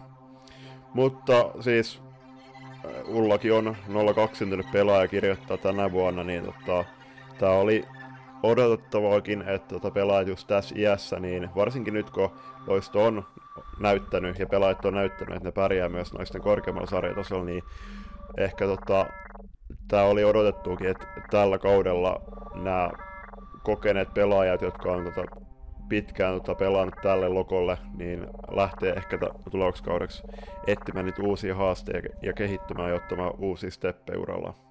Just nimenomaan näin. Tuossa käy nopeasti niin, että Ulla tuolla ensi kauden mittaan niin kehittyy siinä pelaamisessaan niin paljon, että naisten maajoukkueessa on myös Ullan sinne. Että Latehan sinne jo aikaisemmin tuossa kevä, oliko alkuvuodesta, kun ilmestyi sinne? Uh, helmikuussa oli.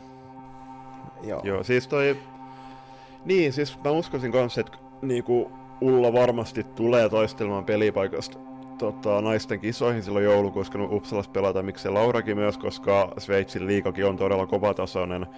Mut niin, siis se on mielenkiintoista, että, että Ulla on niinku tulevalla kaudella, niin tota, se on, Ulla on vasta 19-vuotias, niin sehän niinku maajoukkuekaveri Suvi Hämäläinen niin oli, oli jo viime kisoissa pelaamassa. Että, tota, mä uskoisin, että joukkue kyllä nuorena tuleva joulukuun, joulukuun kisoihin ja saa nähdä, että kuinka moni menneen, tota, mennään kaudella U19 maajoukkueet edustanut pelaaja tulee esiintymään ja tekemään debutin myös naisten arvokisoissa. Ja kuten vanha sanonta kuuluu, niin ei kahta ilman kolmatta. Ja loistosta olisi lähdössä myöskin ilmeisesti kolmas kovan luokan pelaaja. Tuossa Juliuksen All Stars-kentällisessä mainitsema ja äsken, äsken tuossa myöskin mainitsema Iida Mettälä olisi näillä näkymin myöskin hyppäämässä tuohon Ruotsin suuntaan. Mitäs sä Julius osaat meille kertoa tästä kuviosta? No meidän, meidän tota, huhu, kuultujen huhujen perusteella Iida olisi siirtymässä tulevaksi kaudeksi tuonne Malmööseen, eli Malmö FBCn tota, riveihin. Toi Malmö itse paikkana on sen verran mielenkiintoinen, kun se on siellä tota, Kööpenhaminan toisella puolella, niin kuin siellä Ruotsissa, niin se murre on todella erilainen verrattuna, verrattuna niin esimerkiksi johonkin pohjois murteeseen, mitä Kiirunassa siinä puhutaan, niin siinä, siinä tota, tulee olla aikamoinen hyppäys Iidalle, mutta mitä me ollaan niin kuin, saatu, saatu selville, niin Iida on aika, aika semmonen pedantti myös niin kuin, salibändikenttin ulkopuolella. Että varmasti tulee pärjäämään ottaa tonkin haasteen mielellä vastaan. Nyt on eka kerta Matin kohdalla tässä Lo- Loiston projektissa, kun hän menettää näin kovia pelaajia ja näin paljon pelaajia samaan aikaan, koska päättynyt viime kauden päätteeksi Loistos lähti Mila Manninen KVC ja Matilla Lindström lopetti ainakin toistaiseksi äh, tietojen mukaan tuon pääsarjan uran, mutta sitten taas sinne tilalle tuli, niin kuin tiedettiin, niin Anna Marttala SP Prosta, ja sen lisäksi Linja Nevalainen siirtyi sieltä Kirkkonummelta. Tänne Turkuun pelaamaan. Tosiaan hän, hän edusti Lospia, mutta asuu, asuu Kirkkonummella ja ainakin niin kuin mitä mä oon kuullut, niin on tänne Turkuun hakenut opiskelemaan. Joo, eikä nämä ole ainoita loistoa koskevia asioita, että tuolla päästään vielä, vielä noiden huhujen parissa päästään tarkemmin näihin loistojuttuihin kiinni, kiinni myöhemmin, mutta jatketaan seuraavaan tuollaisen varmistuneeseen asiaan tuolta Unihokki Berner Oberland saa Suomen suunnasta ja ennen kaikkea nyt tuolta salibändiseura Rankkojen Ankkojen suunnalta, joka pronssiin päätti kautensa tosiaan, niin saa kovan luokan apulaisia, että siellä Hanna Niemelä, joka oli tosiaan runkosarjan pistepörssin ylivoimainen ykkönen, niin siirtyy pelaamaan tuonne Unihokki Berner Oberlandiin ja Flavia Niemelä palailee kotiin kahden Suomessa vietetyn kauden jälkeen ja ilmeisen, ilmeisen kovia vahvistuksia ovat, ovat molemmat tonne. Ja huhupuheet kertoo, että myöskin Niemelän Emmi olisi lähdössä samaan suuntaan ja olisiko Pertti valmentamaan? Joo, näin, näin huhut kertoo, mutta lähettekö liikkeelle Hannan siirrosta, niin Hanna antoi tuossa keväällä haastattelun, että on kyllä valmis tekemään kaikkensa siihen, että pystyisi ulosmittaamaan oman potentiaalinen salibändin pelaajana ja tota, ei missään nimessä niinku kieltänyt, kieltänyt, kieltänyt mahdollisuus siirtää sitten tulevaksi kaudeksi tai tulevien kausien aikana myös ulkomaan kentille, niin ei, tota, ei, ei yllättänyt taas siirtoa. Ja sitten taas just Flavia Niemelä, niin, niin on sieltä Sveitsimmat kotoisin ja ilmeisesti tota, on edustanut myös Unihoki Berner Oberlandia, niin tota, varma, varmaan, varmasti niinku hy- hyvä ratkaisu ja sitten ja sit taas Niemelän siskoksille, niin niin tota, vuosi Sveitsistä, Sveitsistä tai vuodet Sveitsistä tulee tota, tekemään varmasti hyvää. Ja sitten niin kuin ollaan, ollaan tota, monet kuulijatkin ehkä tota, saaneet vihja, niin Emmi taitaa myös tuon saksan kielen ja on tota, siellä ennenkin pelannut, niin tämä on ehkä tota, hyvä tämmöisen tällaisen kauden jälkeen lähteä sinne Sveitsiin hakemaan uusia, uusia haasteita nimenomaan siellä valmennuspuolella, jos aikoisia sen tota parissa myös tulevaisuudessa hommiin. Trio Niemelöitä matkaa siis Unihokki Berner Oberlandiin. Sitten siirrytään eteenpäin, napataan tuolta kiinni tuosta maailman suurimmasta salibändiseurasta Eläviikingeistä, ja siellä onkin useampikin, useampikin siirtotieto ja julkaistu jatkosopimus. Ruvetaan avaamaan tuota pakettia siitä, että, että siellä on Laura Loisa tulossa, tulossa tuolta lopettamiselta tai väli, välikaudelta takaisin maaliputkien väliin, ja siinä on kyllä todella kovan luokan maalivahti vahvistus, kun vaan kuntoon takaisin pääsee. Sitten oli Ruotsin maalta pari kolme, pari kappaletta ainakin noita todella kovia tulijoita. Mitäs Julius näistä?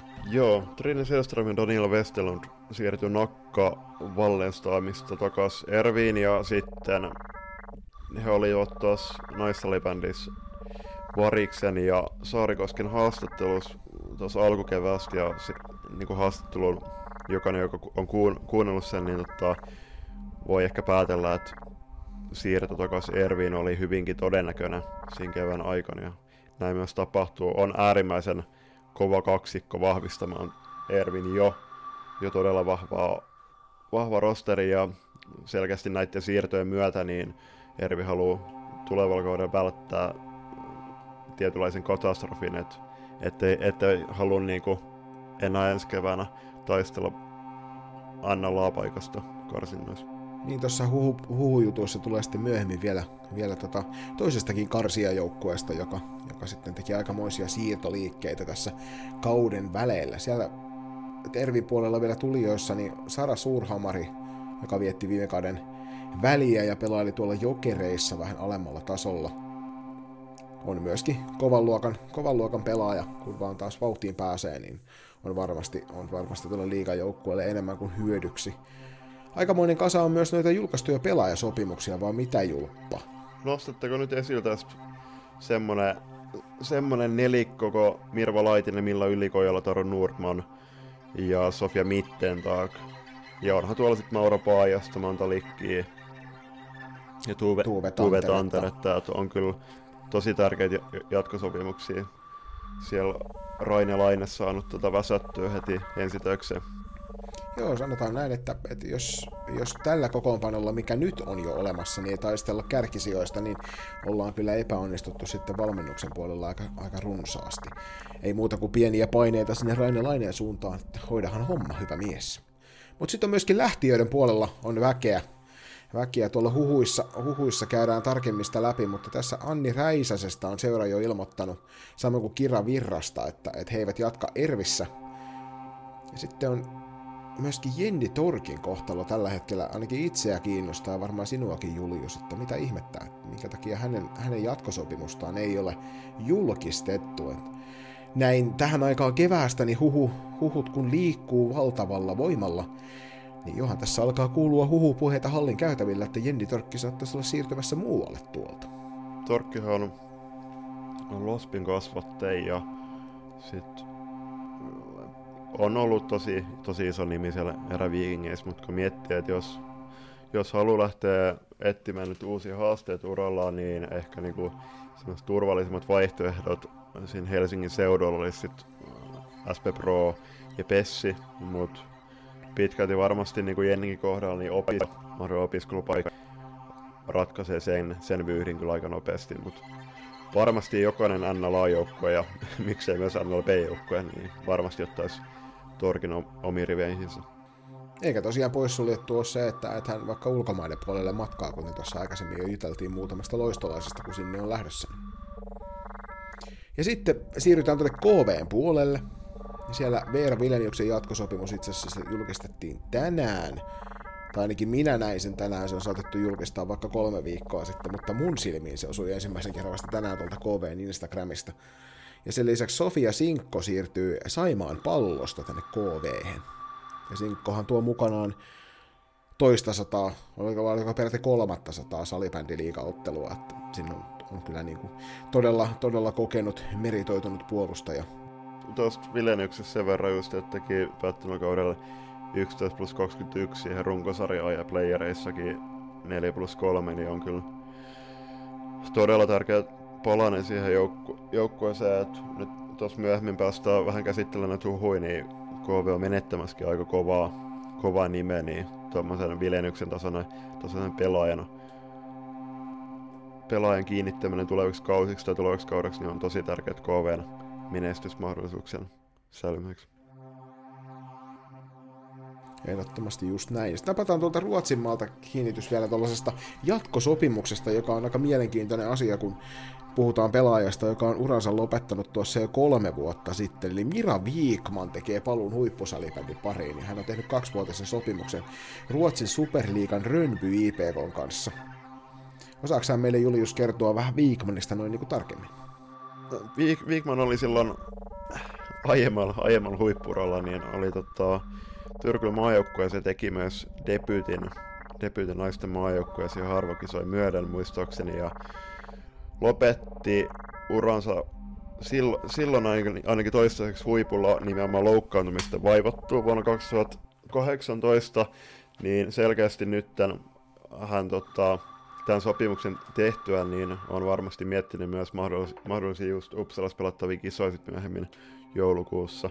Et oli, oli tuossa päättyneellä kaudella muistaakseni Ruottin kolmanneksi korkeammalla sarjatasolla pelaavan joukkueen riveissä reenaamassa ja pelaamassa ja selkeästi se pelinälkä, pelinälkä ja kaipuu sinne huippukentille kentille, tota, sai otteen Mirosta ja onneksi, onneksi saadaan kova nimi takaisin sinne maailman parhaaseen salibändiliigaan.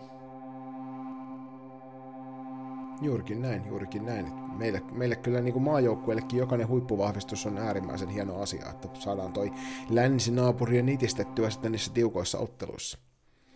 Siirrytäänpä sitten Julius Armas noihin hulluihin huhuiluihin ja aletaan kertomaan vähän tämmöisiä niin sanottuja hallihuhuja eteenpäin siitä, mitä kaikki ollaan kuultu kautta rantain ja vaikkapa välikäsien kautta. Aloitellaan tuosta ihan tästä meidän omasta joukkueesta, Julius. Mitä sä osaat meille kertoa? Joo, tähän alkuun todettako, että vaikka siellä halleilla ei nyt hirveästi nähnyt, niin, näkynyt niin porukkaa, niin niitä hallirottia siellä aina, aina tota, jaksaa, jaksaa pyöriä ja nämäkin huhut olla monesti niin nyt hallirotilta kuultu.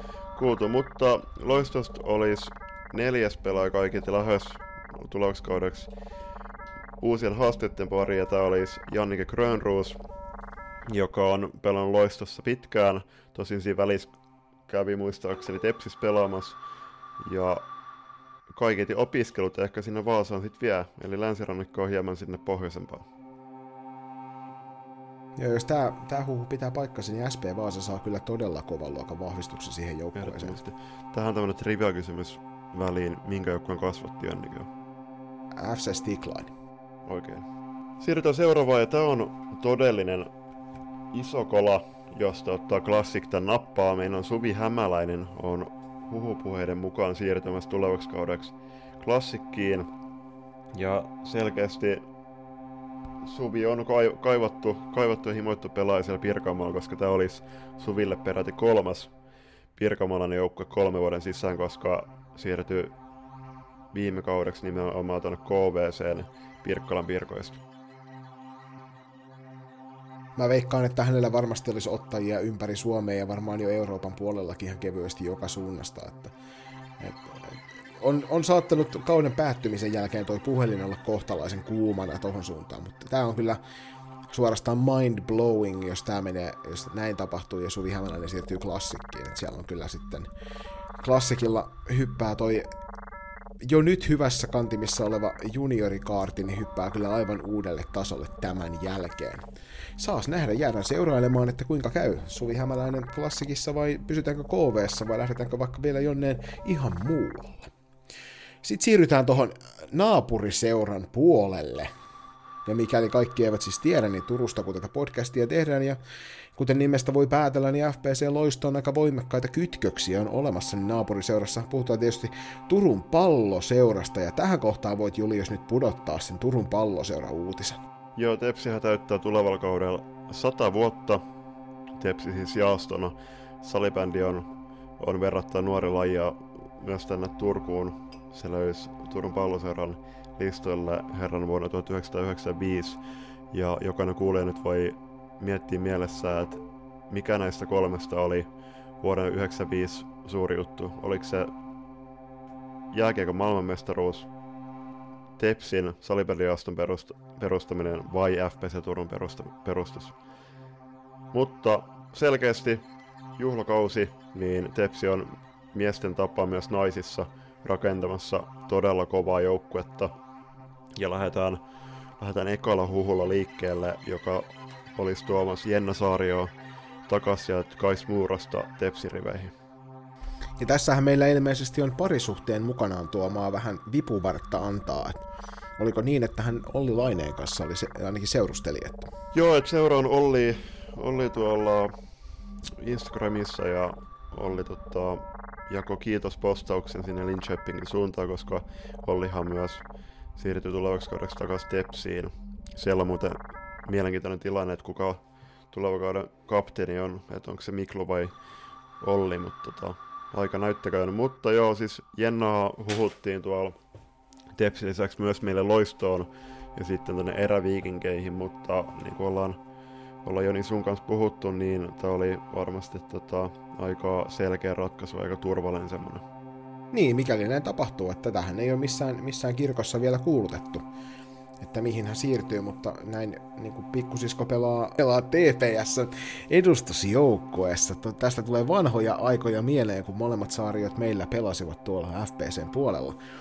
Niin tota, ei ole sinällään kauhean kaukaa haettu. Tiedän, että vanhemmat on myöskin aika voimakkaasti tuonne Tepsin puolelle olleet intoutuneita, niin sen takia en näkisi kauhean, kauhean epäilyttävänä tätä huhua, vaikkakin.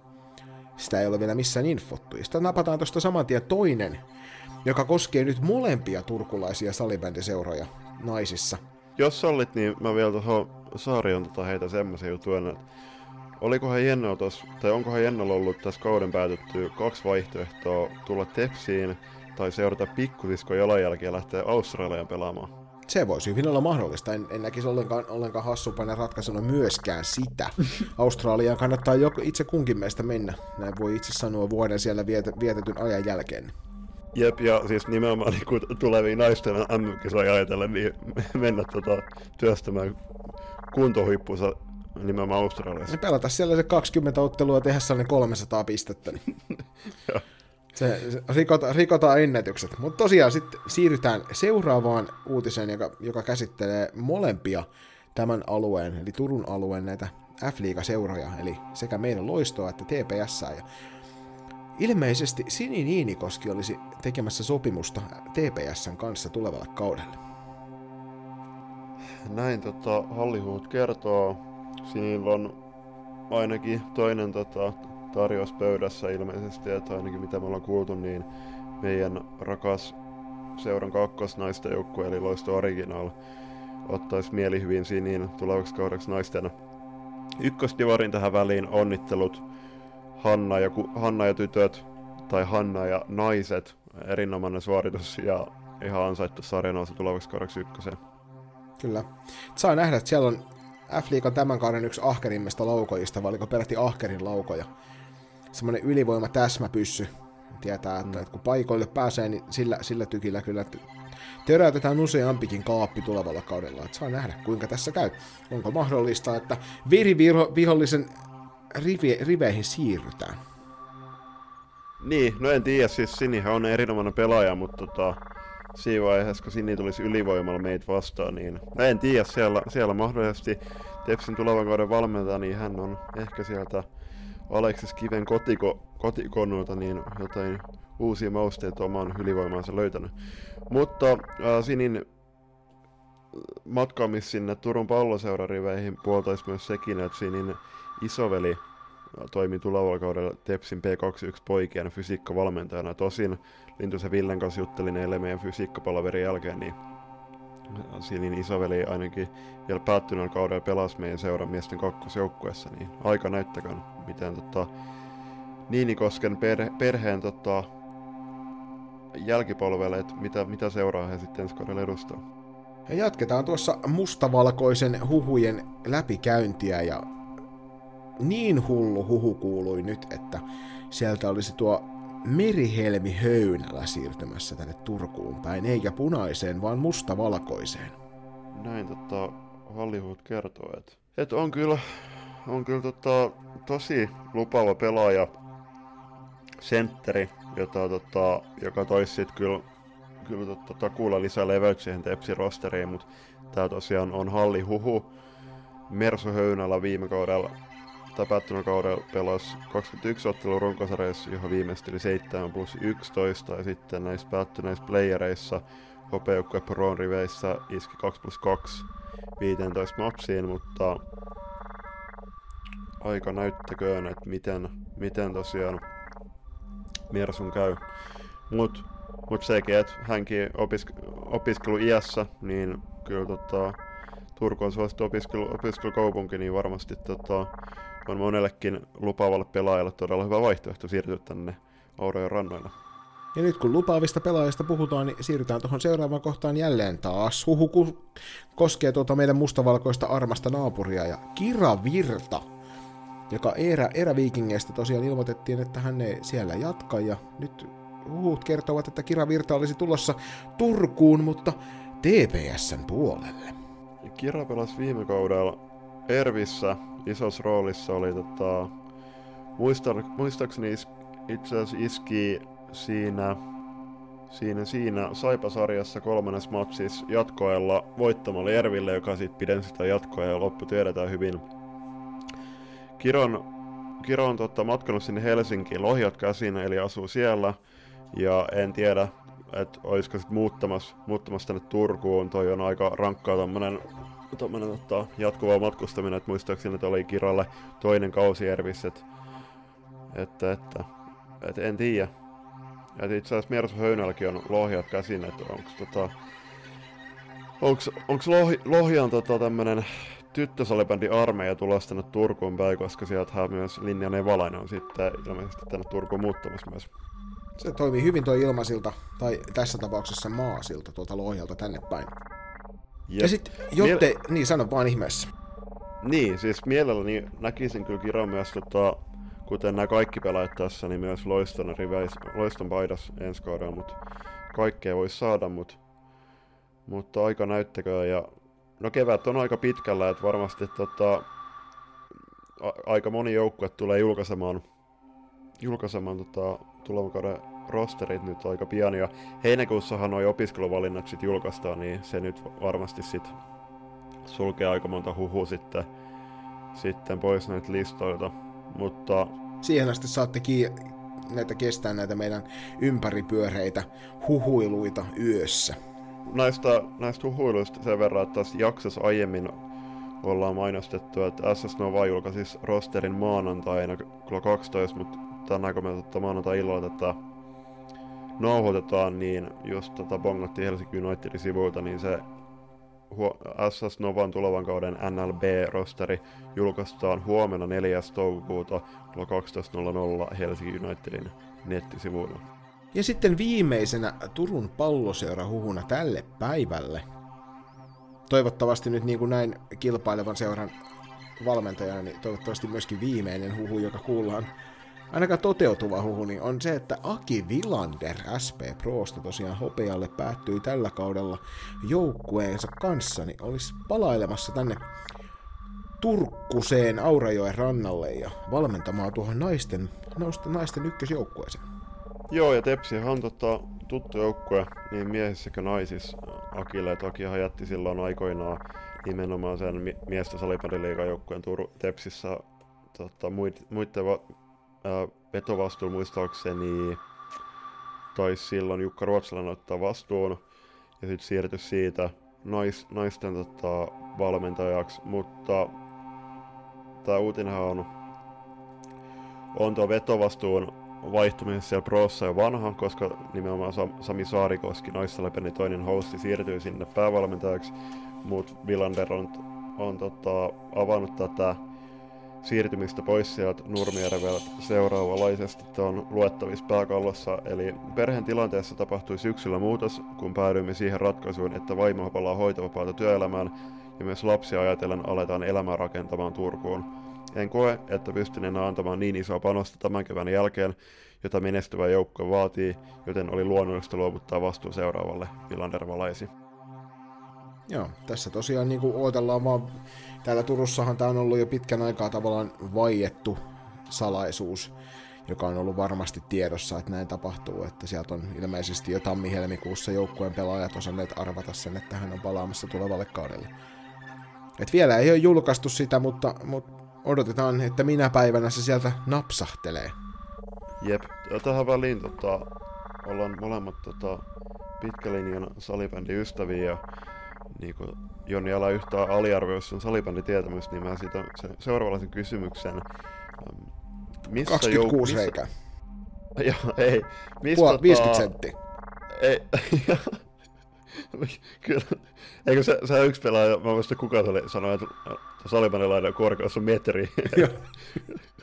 Et jos olisi metri, niin tota, sun, sun pari pelaajalla olisi aika vaikeuksia tulla siitä yli, mutta tota, toi, niin, niin siis Aki Villander, niin missä junnujoukkueessa hän pitkään valmensi ennen Turkun siirtymistään ja nappasi muistaakseni viisi peräkkäistä A-junnujen suomestaruutta? Ei kuule minkäänlaista aavistusta. Jyväskylä happees. Onnea vaan Jyväskylä. Tulee ihan vanhat, yep. vanhat Resman-mainokset mieleen tästä. Joo, mut hei tota, tervetuloa Akille, Akille tänne Turkuun ja tota, Aki itse asiassa alkoi seuraamaan meitä Instagramissa, että me ollaan kerätty aika, aika hy- hyviä, kova, kovan luokan seuraajia myös sinne Instagramiin, mutta tähän väliin niin älkää unohtako sitä Spotify, että myös sinne tota, voitte alkaa seuraamaan meitä. Viimeisenä ja kaikkein ärsyttävimpänä huhuna heitetään ilmoille tällainen, että huhut kertovat, että Turkuun on mahdollisesti tulossa pari kappaletta kovan luokan pelaajia koulupaikkojen perässä. Kyseessä pelaajia, jotka ovat pelanneet pitkälle tämän kevään peleissä. Loppu jääköön teidän arvailtavaksi. Ja hei, tämmöisen hauskan anekdoottina tuohon pitkälle keväällä pelaavista, niin HCTPS tänään varmisti paikkansa SM Liikan, jääkiekko SM Liikan finaaleihin eka kertaa sitten kauden 2009-2010. Todella hieno saavutus ja valitettavasti tämä Kotkan, Kotkan suuri mies tästä, tämä rakas podcast host parini, niin ei oikein Tepsin syty, niin mä oon itse Tepsin kasvatti salibändissä ja henkeä veren myös Tepsin miehiä lätkässä, niin tämä on todella hieno juttu ja varmasti kaikki meidän kuuntelijat läpi, läpi Suomen ja myös siellä Sveitsissä Saksassa käsin arvostaa tätä, tätä hehkutusta. Eli on, onnittelut TPS ja siellä hän finaalissa asettuu vastaan Rauman Lukko, joka johtaa ensimmäistä Suomen mestaruuttaan eka kertaa sitten kevään 1963. Ja tähän todettakoon Twitteristä lukemani sitaatti eräältä tämän alueen äärimmäisen meritoituneelta valmentajalta, että onneksi, onneksi Rauman lukko on ylivoimainen, koska Turussa ei ole toria, missä juhlia. Mutta tähän, tähän tämmöinen vielä pieni keskustelu, niin mitä mieltä sä oot siitä, että niin kuin organisaatio palkkaa päävalmentajan, antaa vuoden sopparin, päävalmentaja vie oman joukkueen SM finaaleihin ja ei, ei anneta tota edes mahdollisuutta niin kuin näyttää osaamistaan, vaan heti vuoden soppari otetaan uusi kaveri tilalle. Mahdollinen Suomen valmentaja on työtön kauden jälkeen aika paljon heitetty, että Suomen mestarivalmentaja, mutta tässä tapauksessa niin voidaan sanoa, että jos katsotaan mennettä kymmentä vuotta vaikka tämän mustavalkoisen jääkentoseuran hommissa, niin toihan on suorastaan niin kuin sopii siihen jatkumoon.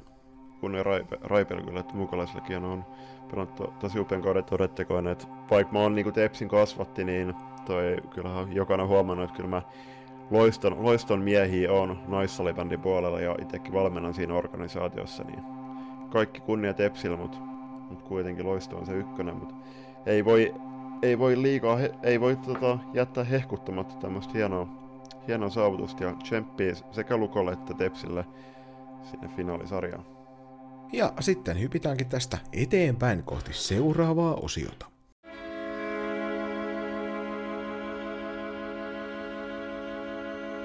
Lisää sählyä sinunkin elämääsi. Tarjoaa Loistocast.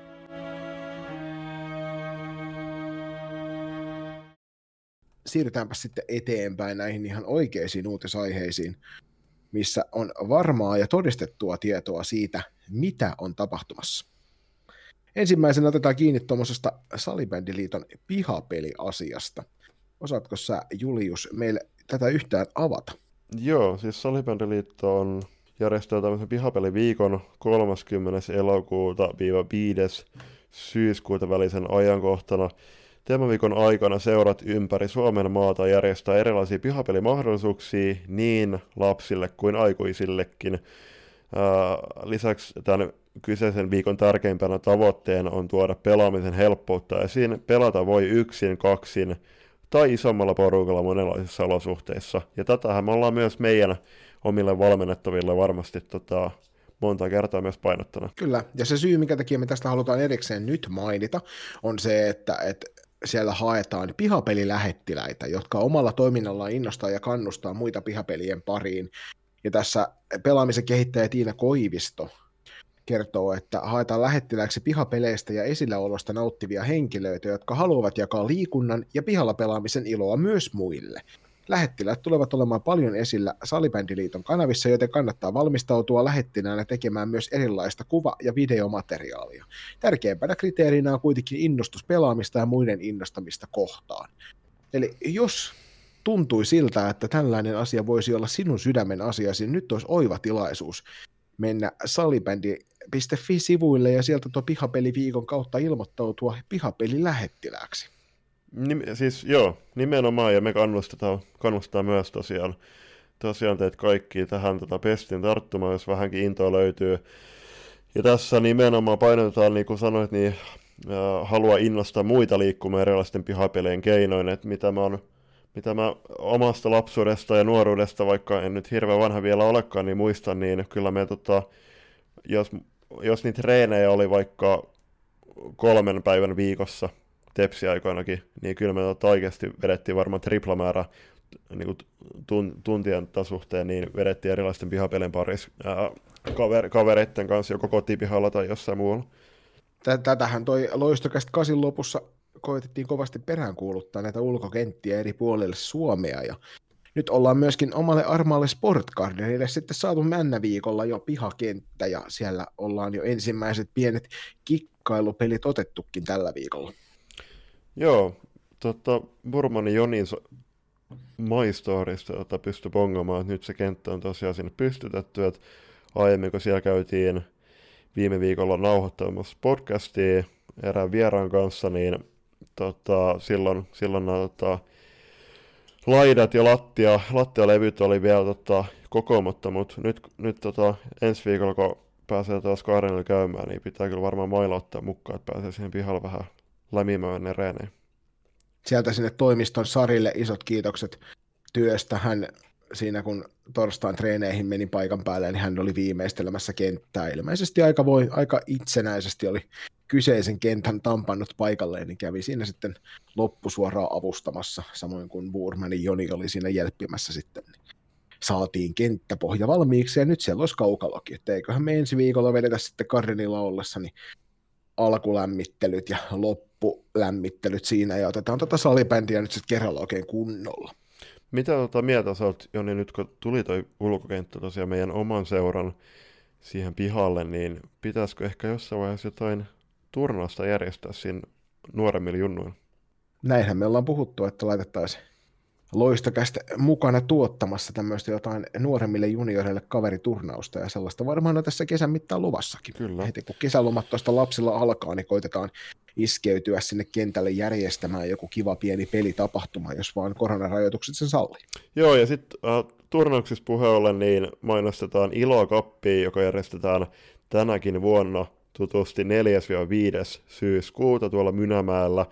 Ja mitä mä oon nytten kuullut Hyvärisen Juhalta, jonka kanssa tota, puhuttiin puhelimessa ja jonka kanssa myös tota, ää, tota, turnasta suunniteltiin viime vuonna, niin nyt se turnas olisi lai, laajentumassa ja ilmeisesti kahden tai itse asiassa kolmen hallin sijasta, niin se laajentuu yhä useampaa lajia ilmeisesti, tai hallia ilmeisesti myös Maskus sitä turnasta tullaan pelaamaan. Niin hieno, Sehän hieno, vaan ihan loistavalta. Joo, hieno kuulla ja itsekin tota, toivottavasti tota, oman T2 toista joukkojen kanssa pääsen syyskuussa pelaamaan. Iloa Cup on ollut kyllä hyvä paikka pelata sitä syksyn toista turnausta. Tosi monesti se on sinne loistokapin jälkeen sijoittunut, niin siitä on saanut kivat pienet harjoituspelit ennen kauden alkuun. Just näin. Ei muuta kuin kaikki kiinnostuneet ilmoittautumaan sinne. Siellä olisi sarjoja useampia kappaleita. Joo, pojissa on niinku ihan äh, P14 aina siihen P11 sekä kilpailut haastaa ja sitten tytöissä tutusti T14 ja T12 ja Sinki nyt tällä kertaa kilpailu haastasarjat viime vuonna, oltiin tota, omien E-tyttöjen kanssa siinä kahte, kahdella joukkueen turnauksessa, niin, toi, niin, niin siinä oli tota, aika isoja tasoeroja, että et, tota, kiva, kiva, että nyt jokainen saa varmasti niin kuin, oman tasoisia otteluja, joskin myös ne tota, isot tasoerot, niin toivottavasti niin kuin, antaa, antaa lisäpuhtia molemmille osapuolille harjoitteluun. Mm. Eli nyt kun tässä kuulit, että Iloakappi järjestetään jälleen kerran, niin ei muuta kuin ilmoittautumaan sinne Iloakappiin. Ja samalla jos koet, että loistokappiin paikkaa haluaisit, niin ei muuta kuin nimeä listalle ja sieltä ehkä mahdollisesti jonon kautta pääset pelaamaan. Niin tänne Varsinais-Suomeen pelaamaan loistavia sarjoja ennen kauden alkua. Joo, 31. heinäkuuta sul, sul, äh, päättyi tuo ilmoittautuminen ja viime vuonna saatiin tosiaan joukkueita aina tuolta Espoosta, Helsingistä ja Tampereelta saakka, niin toivottavasti myös tulevana syksynä tai loppukesästä päästään myös teitä kohtamaan ympäri Suomen maan. Yhtä ulalla kuin mummo Kuutamolla ilman sukkapuikkoja. Loistokäästä.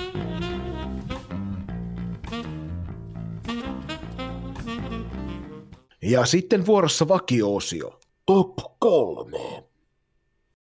Mikäs meillä Julius ensimmäisenä kohtana? Tämä tietysti tarkoituksella ensimmäisenä kohtana, koska se on se kaikkein suurin näistä. Joo, eli Ava Queer on varattu toisena VNBAn, eli naisten NBAn tota, varaustilaisuudessa, ja varaajana oli Dallas Wings, joka on voittanut kolme mestaruutta historian varrella viimeisen vuonna 2008. Avak on toinen koskaan Suomesta varattu pelaaja, ja edelleen oli vuonna 2001 Taru Tuukkanen. Aika upea juttu, ja siis, ja siis todella, todella, todella hieno saavutus ja niin kuin, aika, aika, tota, aika harva oikeasti varmaan tota, käsittää, että kuinka iso juttu tämä on. Joo, siis nyt puhutaan aivan poikkeuksellisen suuresta asiasta, että Suomessa koripallo on ollut aina, aina iso asia, vähän ehkä pienemmälle massalle ihmisiä tätä nykyään kuin ennen, vaikka Susijengi on tuonut mukanaan menestystä ja sen kautta uusia faneja, mutta siis tämä varaus naisten NBAhan numerolla kaksi kertoo siitä, että Avakista odotetaan todella, todella kovan luokan supertähtipelaajaa. Ja onhan hän sitä jo tähän mennessä ollutkin tuolla Italiassa pelatessaan Virtus Eireene Ragusan riveissä. Mutta tota, nyt puhutaan aivan poikkeuksellisesta asiasta suomalaisessa koripallossa, koska niin kuin mainitsit, niin Taru Tuukkainen oli edellinen, joka sinne on koskaan varattu, ja Taru ei ikinä peliäkään VNPAssa pelannut. Joo, ja siis mikä tässä tekee vielä niin kuin, hienompaa on se, että niin kuin, tavallisesti tuohon sarjaan varataan kollegepelaajia. Ja nyt niin kuin, Avak on pelannut Italiassa. Ja siis mi- miten, miten tota Avakin haastateltiin, niin siinä oli joukkokaverit oli onnitellut tosi paljon, ne oli ollut ihan riemuissa ja ihan syystäkin, että toi on niin kuin, jaettu ilo parasilla. Ja siis Kyllä, ja. tässä on todella, todellakin 195 senttinen 19-vuotias lupaus on todellinen tulevaisuuden toivo. Et on, tota, on lyhyessä ajassa noussut ihan, ihan tota, käsittämättömään tasoon.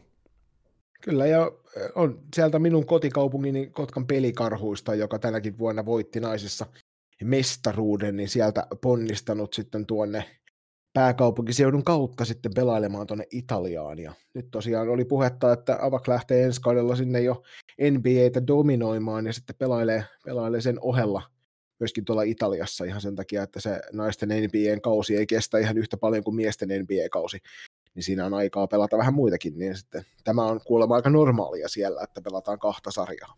Joo, toi, toi oli tota, uh, uusi juttu mulle, että ilmeisesti tota, voisi vois kuvitella, että myös Espanjassa on aika korkea taso, niin se on hienoa, että, hienoa, että on tota, mahdollista kenties niin kuin myös läpi niin kuin vuoden pelata, pelata tota, korkeatasoista koripalloa. Mutta ei täältä isot, isot hatunnostot ja onnittelut ja ne kuuluisat virtuaaliruusut Avakille ja hänen perheelleen. Et onne, onneksi olkoon mahtavasta saavutuksesta. Paljon onnea. Toisena kohtana nostellaan Suomen miesten futsal-maajoukkueen historiallinen paikka EM-kisoihin. Julius, mitä osaat meille tästä kertoa? Joo, eli Suomi oli ratkaisuvassa matsissa 13. huhtikuuta Belgian Vantaalla ja täten lunasti ensimmäistä kertaa paikkansa EM-lopputurnaukseen, joka pelataan tuolla Hollannissa vuonna 2000, tammi-helmikuussa vuonna 2022 Amsterdamin ja Groningenin kaupungeissa. Ja tosiaan tämä saavutus on todella, todella, todella ainutlaatuinen ja kuten tiedetään, niin Suomen, Suomen tota, joukkueet eri palvelusarjoissa niin ei ole välttämättä aina totuttu menestymään, mutta nyt viime vuosina ihan huhkajia ja näitä futsalmiehiä myöten, myöten niin on näyttänyt, että myös Pohjolasta, Pohjolasta tulee kovaa.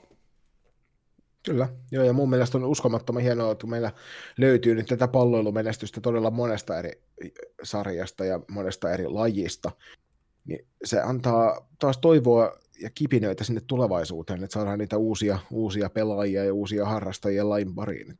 Futsalki on hieno laji, vaikka me ajoittain salibändin kanssa taistellaan tietysti heidän kanssa salivuoroista, mutta futsal on hieno laji ja tosiaan maailman huipputasolla sen harrastaminen on, on aivan ällistyttävän upean, upeaa seurattavaa. Että on. Jos et ole käynyt katsomassa, mitä kaikkia futsalmiehet osaa sen pallon kanssa tehdä, niin suosittelen lämpimästi, että suuntaat YouTubeen tämän kuultuasi ja käyt katsomassa, että mitä ne taitavimmat kaverit siellä ihan oikeasti pystyy pallolla tekemään kentällä pienessä tilassa.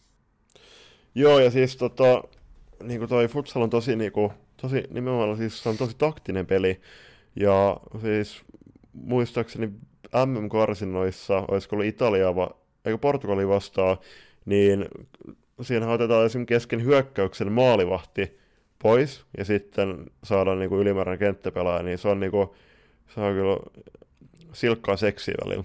välillä, välillä mm, tota, just nimenomaan näin. Joo, mutta äh, maalintekijät tuossa tota, matsissa oli Juhana Jyrkiäinen, joka on itse asiassa Suomen futsal-liigassa, niin on tota, tuttu nimi siellä maalipörssin kärkisijoilla. Ja sitten on Tornio palloveikkojen Iiro Vanha, ja sitten sit todellinen lajilegenda, siis Iiro Vanha iski maali, ja sitten todellinen lajilegenda, eli Panu Autio, joka on, on tota, Suomessa niin futsalin semmoinen sanansaattaja, ja siis nimenomaan... Grand Old Man. Grand Old Man, niin tota, iski, iski tyhjän belgialaismaali, ja siis Autiohan on 35-vuotias, niin se oli hänen niin maajoukkueuran 94. Eli aika, aika tota lähellä ollaan sadatta ma- maattelumaaliin.